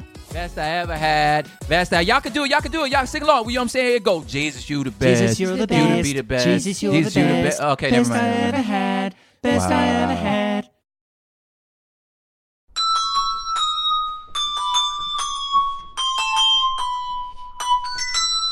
Thank you, Ron Bellamy. And we're back with Ron Bellamy and everybody else here. Here we are. Thank you, Ron. Woo! Thanks, Ron. And you know what? If you're listening to Ron Bellamy and saying, like, okay, I don't run a bell choir, but I do some stuff with music, maybe you're our next house band. We're booking new house bands for 2024. If you or someone you know would like to play for the show, email our producer Julie. You can find her at nobody listens to Paula Poundstone at gmail.com for details. And speaking of music, we're always looking for theme songs. That's right. Five years in, we still haven't found the one that's right for us. So if you want to write and record one of those for no money, just the way we do it, um, just send that to Julie at nobody listens to Paula Poundstone at gmail.com. And there's a chance that it could be featured on this here podcast.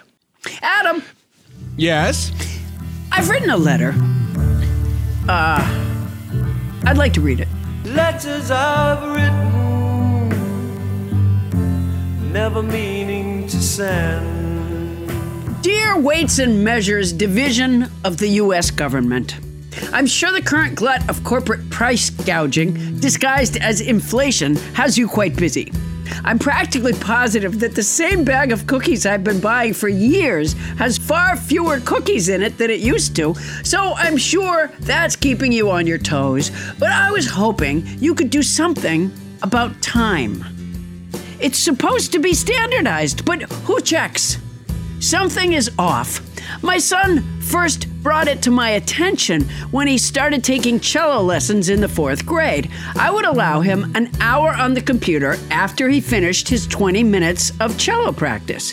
He would yell and scream about the interminable cello time and swear that he had just started on the computer when his allowed hour was up.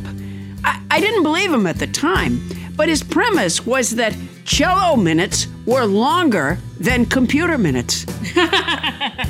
I see it now, though, and someone needs to look into it. Take walking the dog. It's been happening gradually, so I didn't notice right away, but I walked the dog for an hour in 20 minutes yesterday. Every time the pilot announces proudly that we've landed early, we arrive late.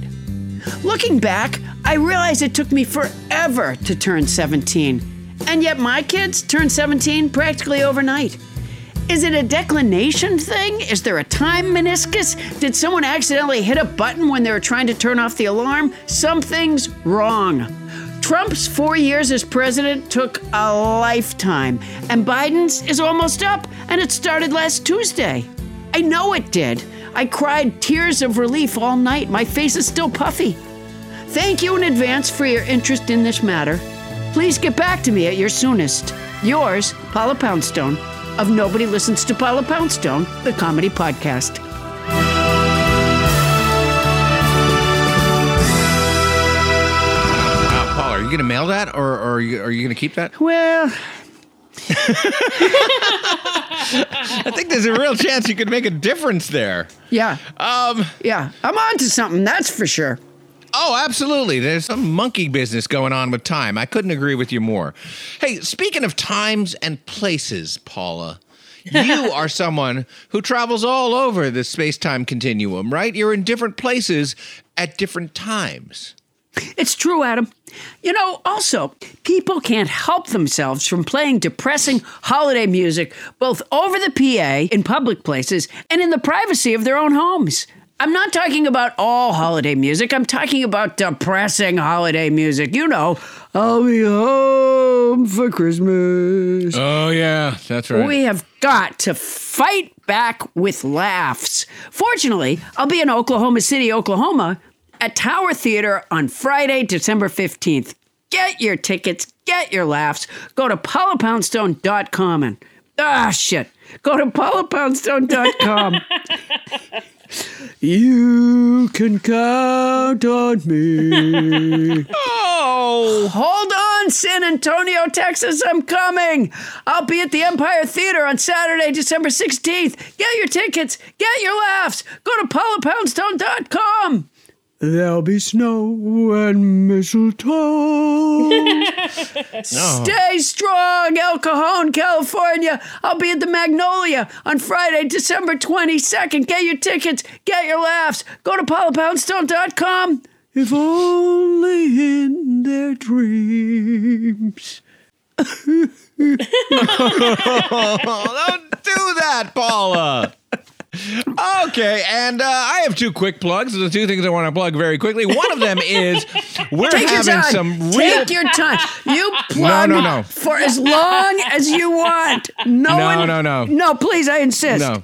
I never, I never stop hearing about it. I'm going to speak as quickly as possible. and I urge don't be people silly. to Let listen people to it at four understand times what speed you're right saying. now. No, no. no, no, no. The first thing I want to plug is we are having a blast over at the Nobody Listens to Paula Poundstone Patreon page. And I urge anybody who's thinking of, hey, I would love to support that podcast.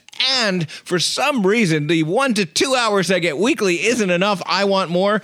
Um, we're having a ton of fun making extra stuff. So um, there's extra mailbag, there's extra video. Uh, this week, by the time you hear this, you probably will have seen I'm posting a uh, Paula Poundstone and I did a recap last week of, of the show at the end, and there was a there was a lot to talk over. So there's Yeah. a video recap that you could see. So just go to patreon.com, uh, search Nobody Listens to Paula Poundstone, and please become one of our Patreons. All right. The other thing I want to plug Stark Raving Reviews. It's a really good podcast. I shall say no more about it. Hey, everybody, it's time to move on. No, back up, back up, back up. No, no, no, no, no, no, no, no. What no, no. the that's all, hell That's all is- I want to say. What the hell is Stark Raving Reviews? It's a new, very quick, tightly written, fast, funny podcast, which wherein me and my partners, who I shall not name, review movies. Adam, there's no Yes. reason why you have to rush through. Take your time. Languish. I, I, I don't feel comfortable talking about my podcast, uh, my other podcast. Your podcast, Stark Raving Reviews, doesn't have to be short. It can be long. Take your time. No, it, it's a short podcast, and, and so is this promo for it. Stark raving reviews. Very, very funny stuff. No, Tony, I'm not going to say the name Andre Dubouche. I think about Bonnie always being like, talk about people we don't know.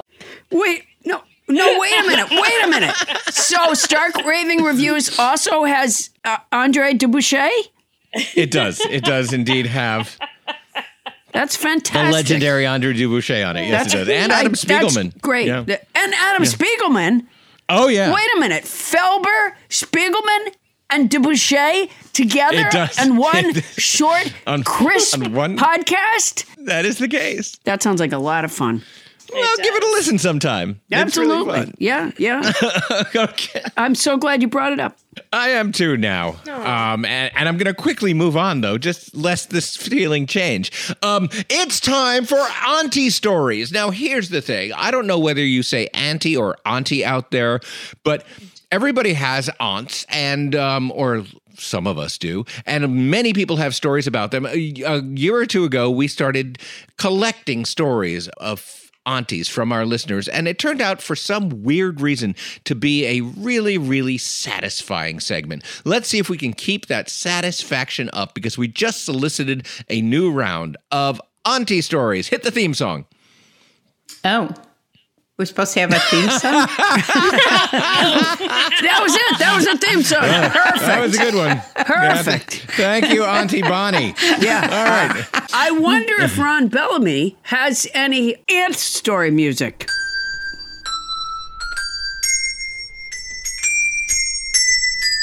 There we go. That sounded fantastic. Thank you, Ron. Hey, uh, Toni Anita Hull, step on up to the microphone and tell us some of the auntie stories that have been told to us by our listeners. The first one is from Tim Bridgman. Tim writes My great aunt used to love to paint pictures of animals. One day, me and my cousins were over at her house and went to the kitchen to get something out of the freezer. Inside, we found a dead raccoon. It was that day that I was told that she would occasionally collect intact roadkill and put them in the freezer to pose and paint later. She was a fun great aunt to have. Wow. Wow. Speaking of the transmission of viruses from animals to people, I want to thank. he doesn't say her Yes. name. He doesn't s- say her name, but, that but the, but the Bridgman auntie is clearly responsible for several disease vectors in some part of the United States. Yeah. Um, now I Wow. could understand freezing an animal to do taxidermy later, but Tim doesn't mention any taxidermy. It just says she froze the animals. yeah, yeah, to uh, so that she could paint them. Was that it? She could paint them. Yeah, to to pose and paint. Wow. Huh. Tim, I almost want to ask a follow up question there as to was there actual taxidermy involved or did she just pose them as they thought?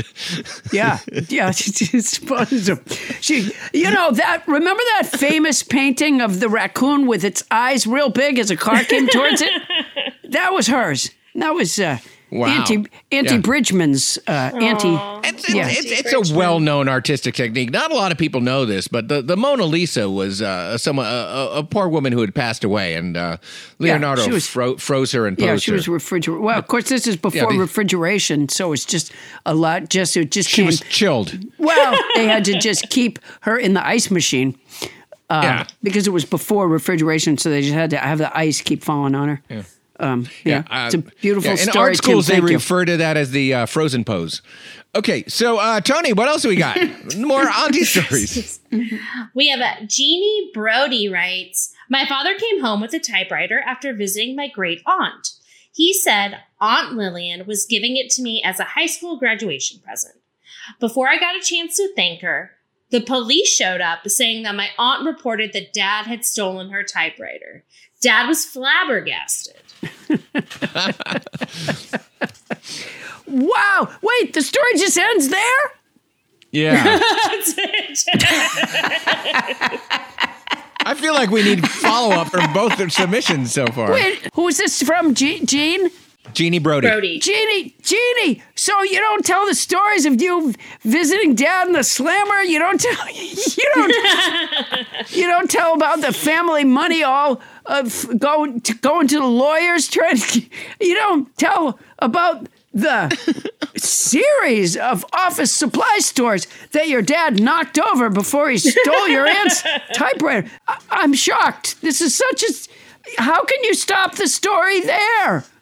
I'm I'm curious. Did the dad just grab the typewriter and leave, or was at this point in her life maybe uh, great aunt Lillian was uh, kind of losing her marbles a little bit, gave away the typewriter and forgot? I think either one of those are possible. You know, it's also possible that Jeannie Brody has a very active imagination. Oh, Jeannie. Yeah, yeah, that's a big possibility. Wow, what a story. I know that Stephen Grace was an only child, but was he born to only parents or did they have uh did he have an aunt? That's what I'm trying to say. Stephen did have an aunt. And it was his aunt Pat, whose family, which was his mom's sister, husband, and three kids, all under 16, were having a rough time. Wait, the, his mom's sister and her husband So- was so, yeah, so the under 16? Okay, you got to be older to have children or you're going to struggle gotta- financially. Yeah. So grandmother told them they could put their double wide trailer on her large lot beside her house. My mom commented to my grandmother that maybe it wasn't a good example for Pat's kids to see their mom live off others instead of just getting better jobs to afford their own land someday. The next time we visited my grandmother, Pat threw tomatoes at my mom, and the two haven't spoken to each other now for 40 years. Their brother now Wow. owns the house, and Pat is still right beside it. Wow. Wow. Oh my gosh. You know, one of the things about Aunt Pat is she has a hell of an arm.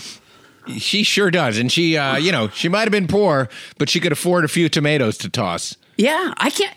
You know, I gotta say, I, you know, I don't like to take sides in family disputes, but you know, you got a family of five. They're having tough times financially. Yeah. They they move their double wide next to a house, and the first thing Stephen Grace's mom does is say to, the, to say to his mother, you know, maybe it's not a good example for the children. To, maybe they should get a job. I, that just Stephen, I I love you because you're a nobody, and and, and and I love you a lot, but I feel like your mom shouldn't have done that.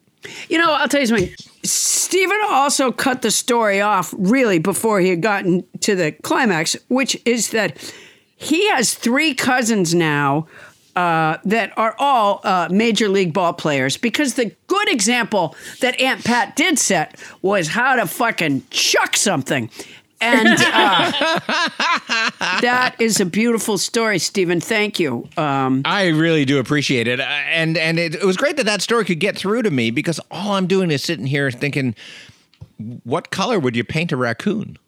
Oh no, she didn't paint. Oh no, I'm still oh, stuck no, on no, that. She this is- painted no. the ra- No, no, no, no. I mean, I'm stuck on that She- first story. no. I'm trying to understand how you would paint a raccoon. What would you What would you paint it? No, it was on the canvas. She painted on a canvas a picture oh. of the oh. raccoon.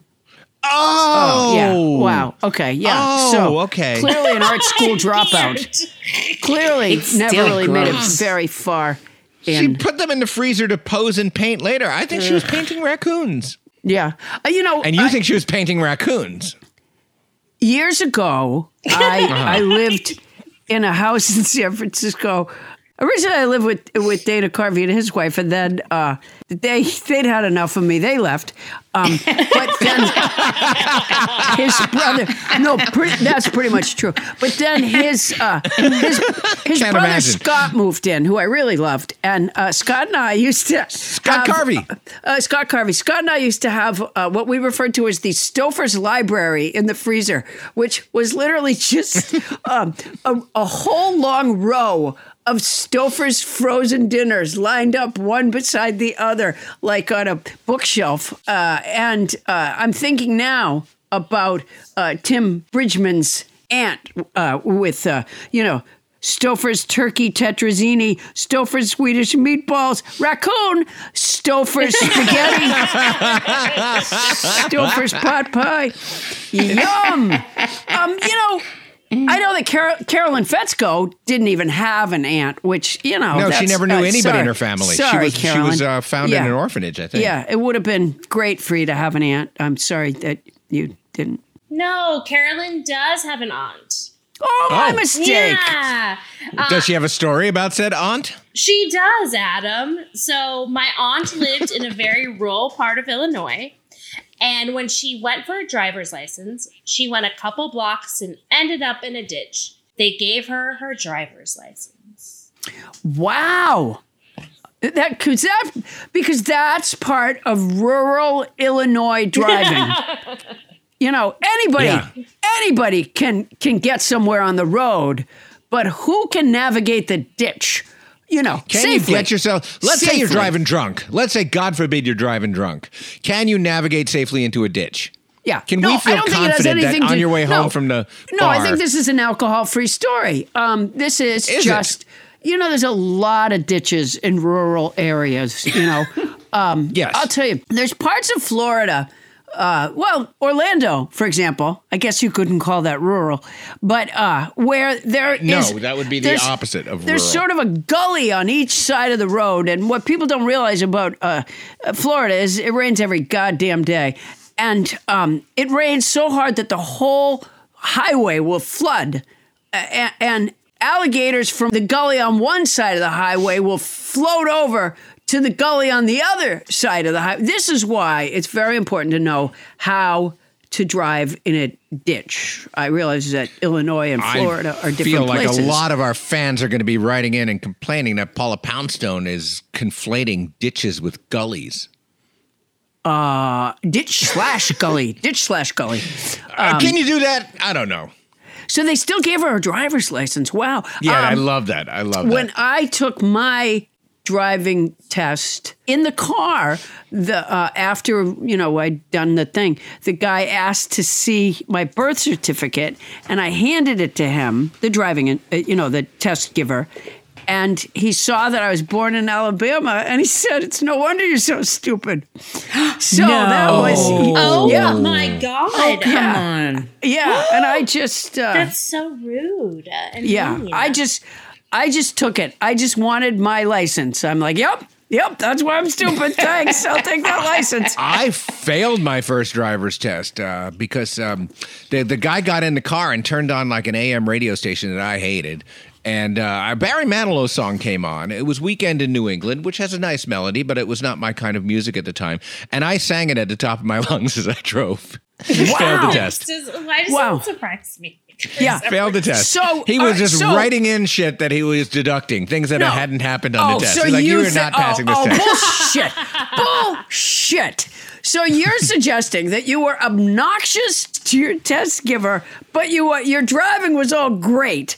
And I don't think it was great, but it definitely wasn't failed the driver's test bad. It was all right. it was more or less it was definitely a passing test. No doubt oh, about it. You I- don't know that. If you didn't know what you did wrong, then how would you know it was a passing test? I can tell you one thing: you weren't very observant because do you recall that the test giver's name was Mr. Manilow? Do you remember that?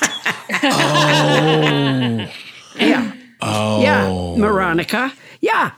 Um, Yeah, no, no, no. You got me. You got me there. um, Becky Ross, uh, who's when will our eyes meet? Whose aunt was Betsy Ross. When So this can is- I touch you? What on is that the song? When will this strong yearning end? And when can I hold you again?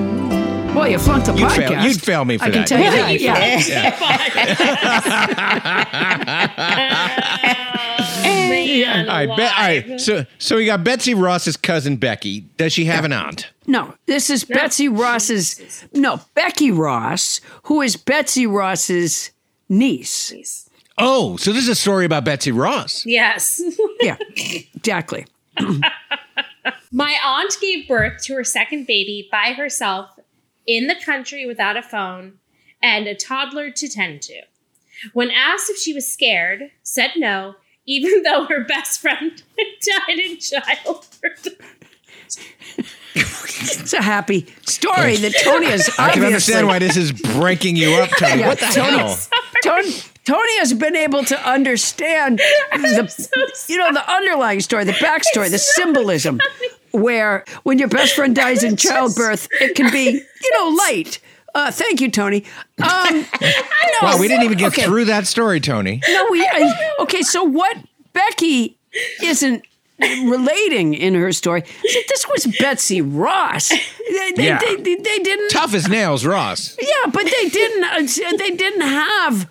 Uh, uh, uh, you know, they they didn't have phones yet, and and people had tons of kids back then because they needed them to help with the farming, and and they gave birth by themselves. So really, Becky, this is. You know, back in those days, uh, That's how people lived. yeah, people died in childbirth all the time. Uh, So let me let me let me just try to read the entire sentence that was too funny for Tony to get through, which is which is this.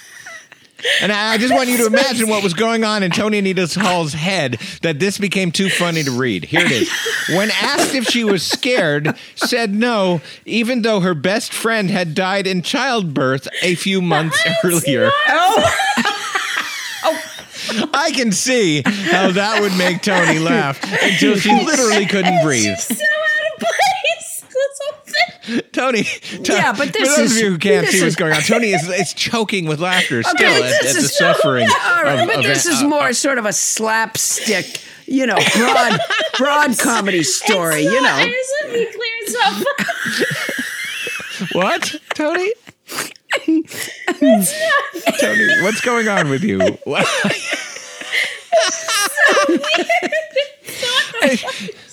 I don't understand. This woman what lost her saying? best friend to childbirth, like all and then a few months so later was light. what? I see what, What? Tony is. I see what Tony's saying. Is that this, uh, Becky? In terms of tone, Becky, you may notice um, that. You know, one person talked about their nutty aunt with a raccoon in the freezer, and another person's aunt uh, threw tomatoes at their mom, and somebody's aunt drove into a, a ditch and still got their license. And then we come to your aunt's best friend dying in childbirth. I Is that what it was, Tony? Yeah, yeah. Yeah, there's a okay. there's a tonal change here that if you're not expecting it, can really and and your job is to read these stories I on a co- read it. comedic I was like, podcast. I could see. sad, I just lost it. Yeah, yeah. that's Um, okay. That's okay. uh, you know, Tony, do you want to do you want to just flip through and see if there's one about someone's aunt being on life support and and and just go to that right away because that could be fun. Um, yeah. Especially if it ends with the sentence uh, with the phrase "tripped on the cord." I know that we had at one time contacted Lee Marino and asked if Oh, yeah. they could send us, uh, you know, answer any of the because we often ask the nobodies to send send us stories and stuff. And uh, my It's almost like we're tired of manufacturing content on our own. That's not what it is. Uh, but my my recollection is that Lee's response was uh, "fuck you" and the horse you rode in on. Uh, Yeah, is it was that- a big is that fuck you from Lee. Yeah. Right. No, that's not correct. Lee seems very happy. Well, not, in the no, Lee's not going to be happy after they hear Becky's story. No, no, who could be except Tony? I feel so bad. Tony's lost it. okay, Lee writes My aunt frequently drove me to and fro school. One morning, we passed a car that was on fire. Oh my God. Keep reading, Tony. it turned out to be my mother, which was her sister on a coffee run. she had spun out and went into a ditch. We both laughed it off. It wasn't so funny after my aunt realized that she would be regularly driving me to and fro school. Uh-huh. So, Lee, somehow the story came back to you.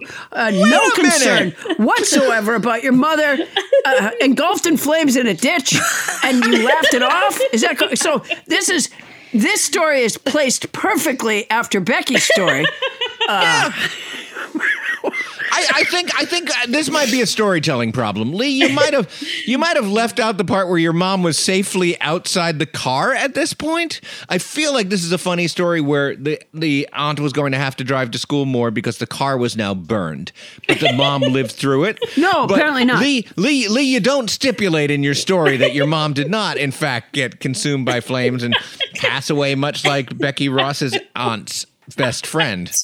Fortunately, uh, in flames rather than childbirth. Lee, Lee leaves this. Uh, fortunately, you know how they train uh, prisoners to be firefighters? Mm-hmm. Yeah. Uh, Okay. So the good news is that Gene Brody's father was able to be a part of a crew that uh, put out the fire on Lee Marino's mother. So oh, you're saying Jeannie Jeannie Brody's the, the typewriter thief yeah, was, yeah. Her was- had become a did- firefighter. Yeah, did time for uh, Yeah. for stealing her aunt's um, uh, typewriter.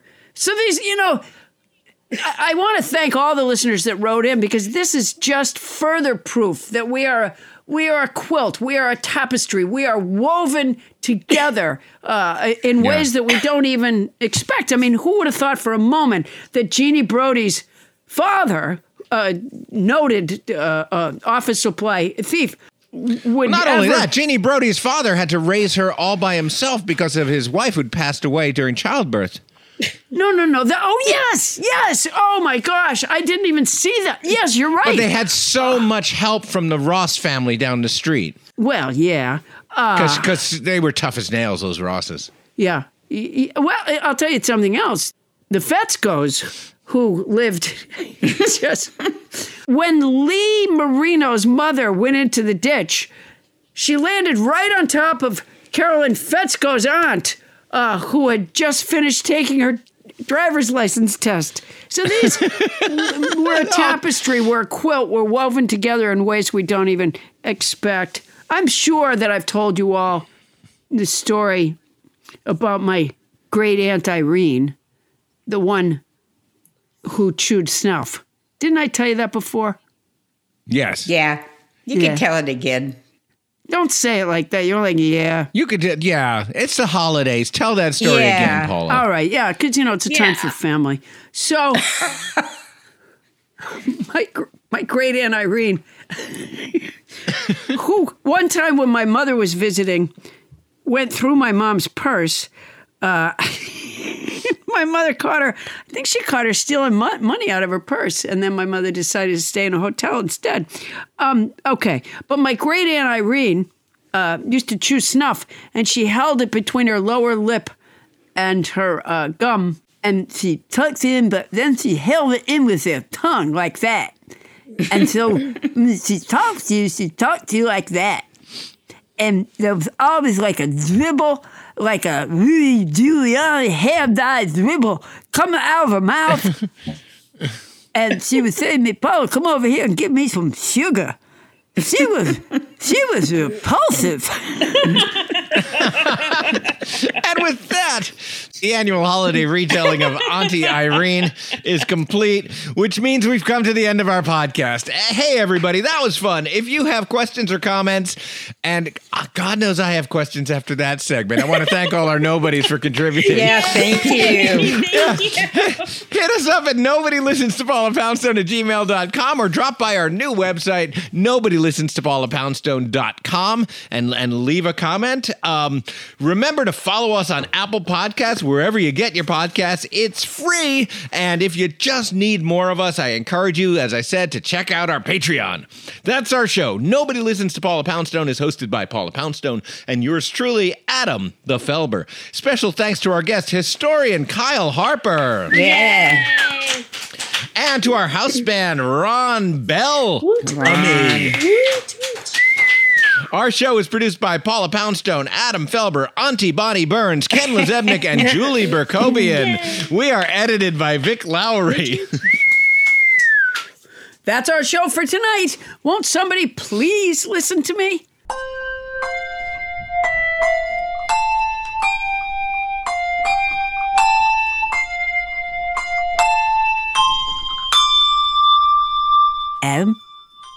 Yes. yes, Irene. It's Irene, me. what can I do for you? Paula's great Aunt Irene. I just want to tell, I want to tell you how I cotton to you. I do. I cotton to you. You cotton to me? You cotton? I'm a little sweet on you, Adam. Uh, that is repulsive, Auntie Irene. Do I? Oh, hold on. Let me let me use my dress to wipe my mouth. I got a little You're using your dress to wipe your mouth. Use the Yeah. top of the dress, not the bottom, because that's just more repulsive. Uh, So you- you're effectively pulling up your dress. Yes, Whoa! Did I flash you accidentally, Em? I believe you did. I got a little hair dye smuts coming down my mouth. Yeah. Yeah, well, So, I, I, so enjoy everything you have to say on this podcast. I do. Th- th- thank you, but again, I am I'm I'm I'm not, I'm not interested, Auntie Irene. I'm a, a happily married man. Well, I'm kind of a little bit now. It's like in Catcher in the Rye when Holden Caulfield appears to come on a little bit to his classmate's mother on the train. You, you like that? I never read that. Oh, you never read that? No, no. no. Well, you should you should read Catcher in the Rye, Auntie Irene. You might you might enjoy it. I'll tell you, Pop. I've kept. You got you got you got a giant long thing coming out of your mouth out here, Irene. Hold it's like on. A. It Hold looks, it looks like somebody's trying to draw a map on your face. Hold on, let me wipe that off. No, not with the bottom of the dress. Not Oh. with the bottom of the dress. Oh, Oh. oh, oh, Oh. did- oh, I felt a cool breeze. Did I flash you again? Um, uh, Yes, you I- did. I'll tell you, Paul Ketchum that I really enjoyed.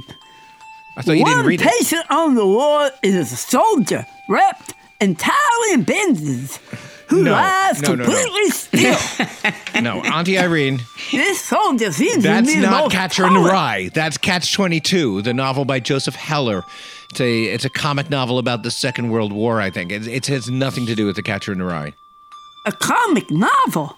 Co- uh, yeah, it's a funny novel. It's not comic books. About the- and and about and again, you have a giant. Now it looks like there's two, like like like you're a vampire leaking blood or something. I mean, there, there's like two of them I, now. oh, hold on. We're going to wipe that off. Again, use a napkin or so. Oh God, I don't want to see that. Oh, you playing hard to get, Adam I'm not playing hard to get. I am impossible to get for you. I promise you that. You can see where Paul gets their cough from. Oh, it's genetic. is it? I think it might have something to do with the snuff you're wolfing down. Well, it helps me feel better.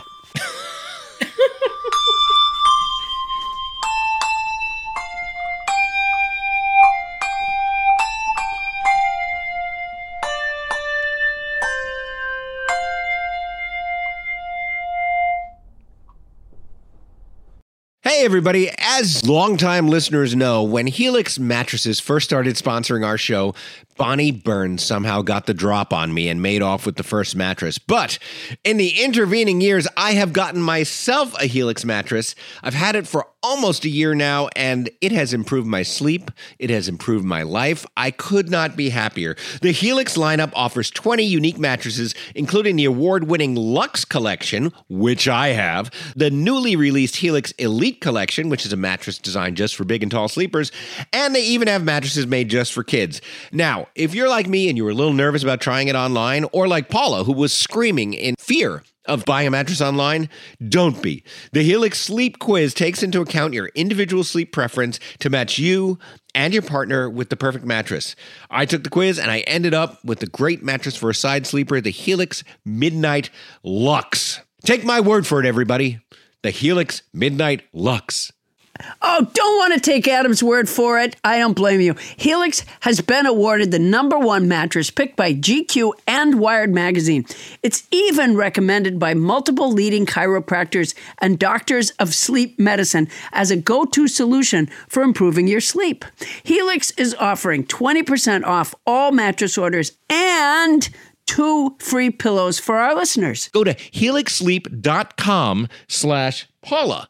That's helixsleep.com slash Paula and use the code HelixPartner20. This is their best offer yet, and it won't last long. With Helix, better sleep starts now. Paula. Paula, I oh. invited you over, but you fell asleep. Helixsleep.com slash Paula. And if you're going to do it anyway, use our code.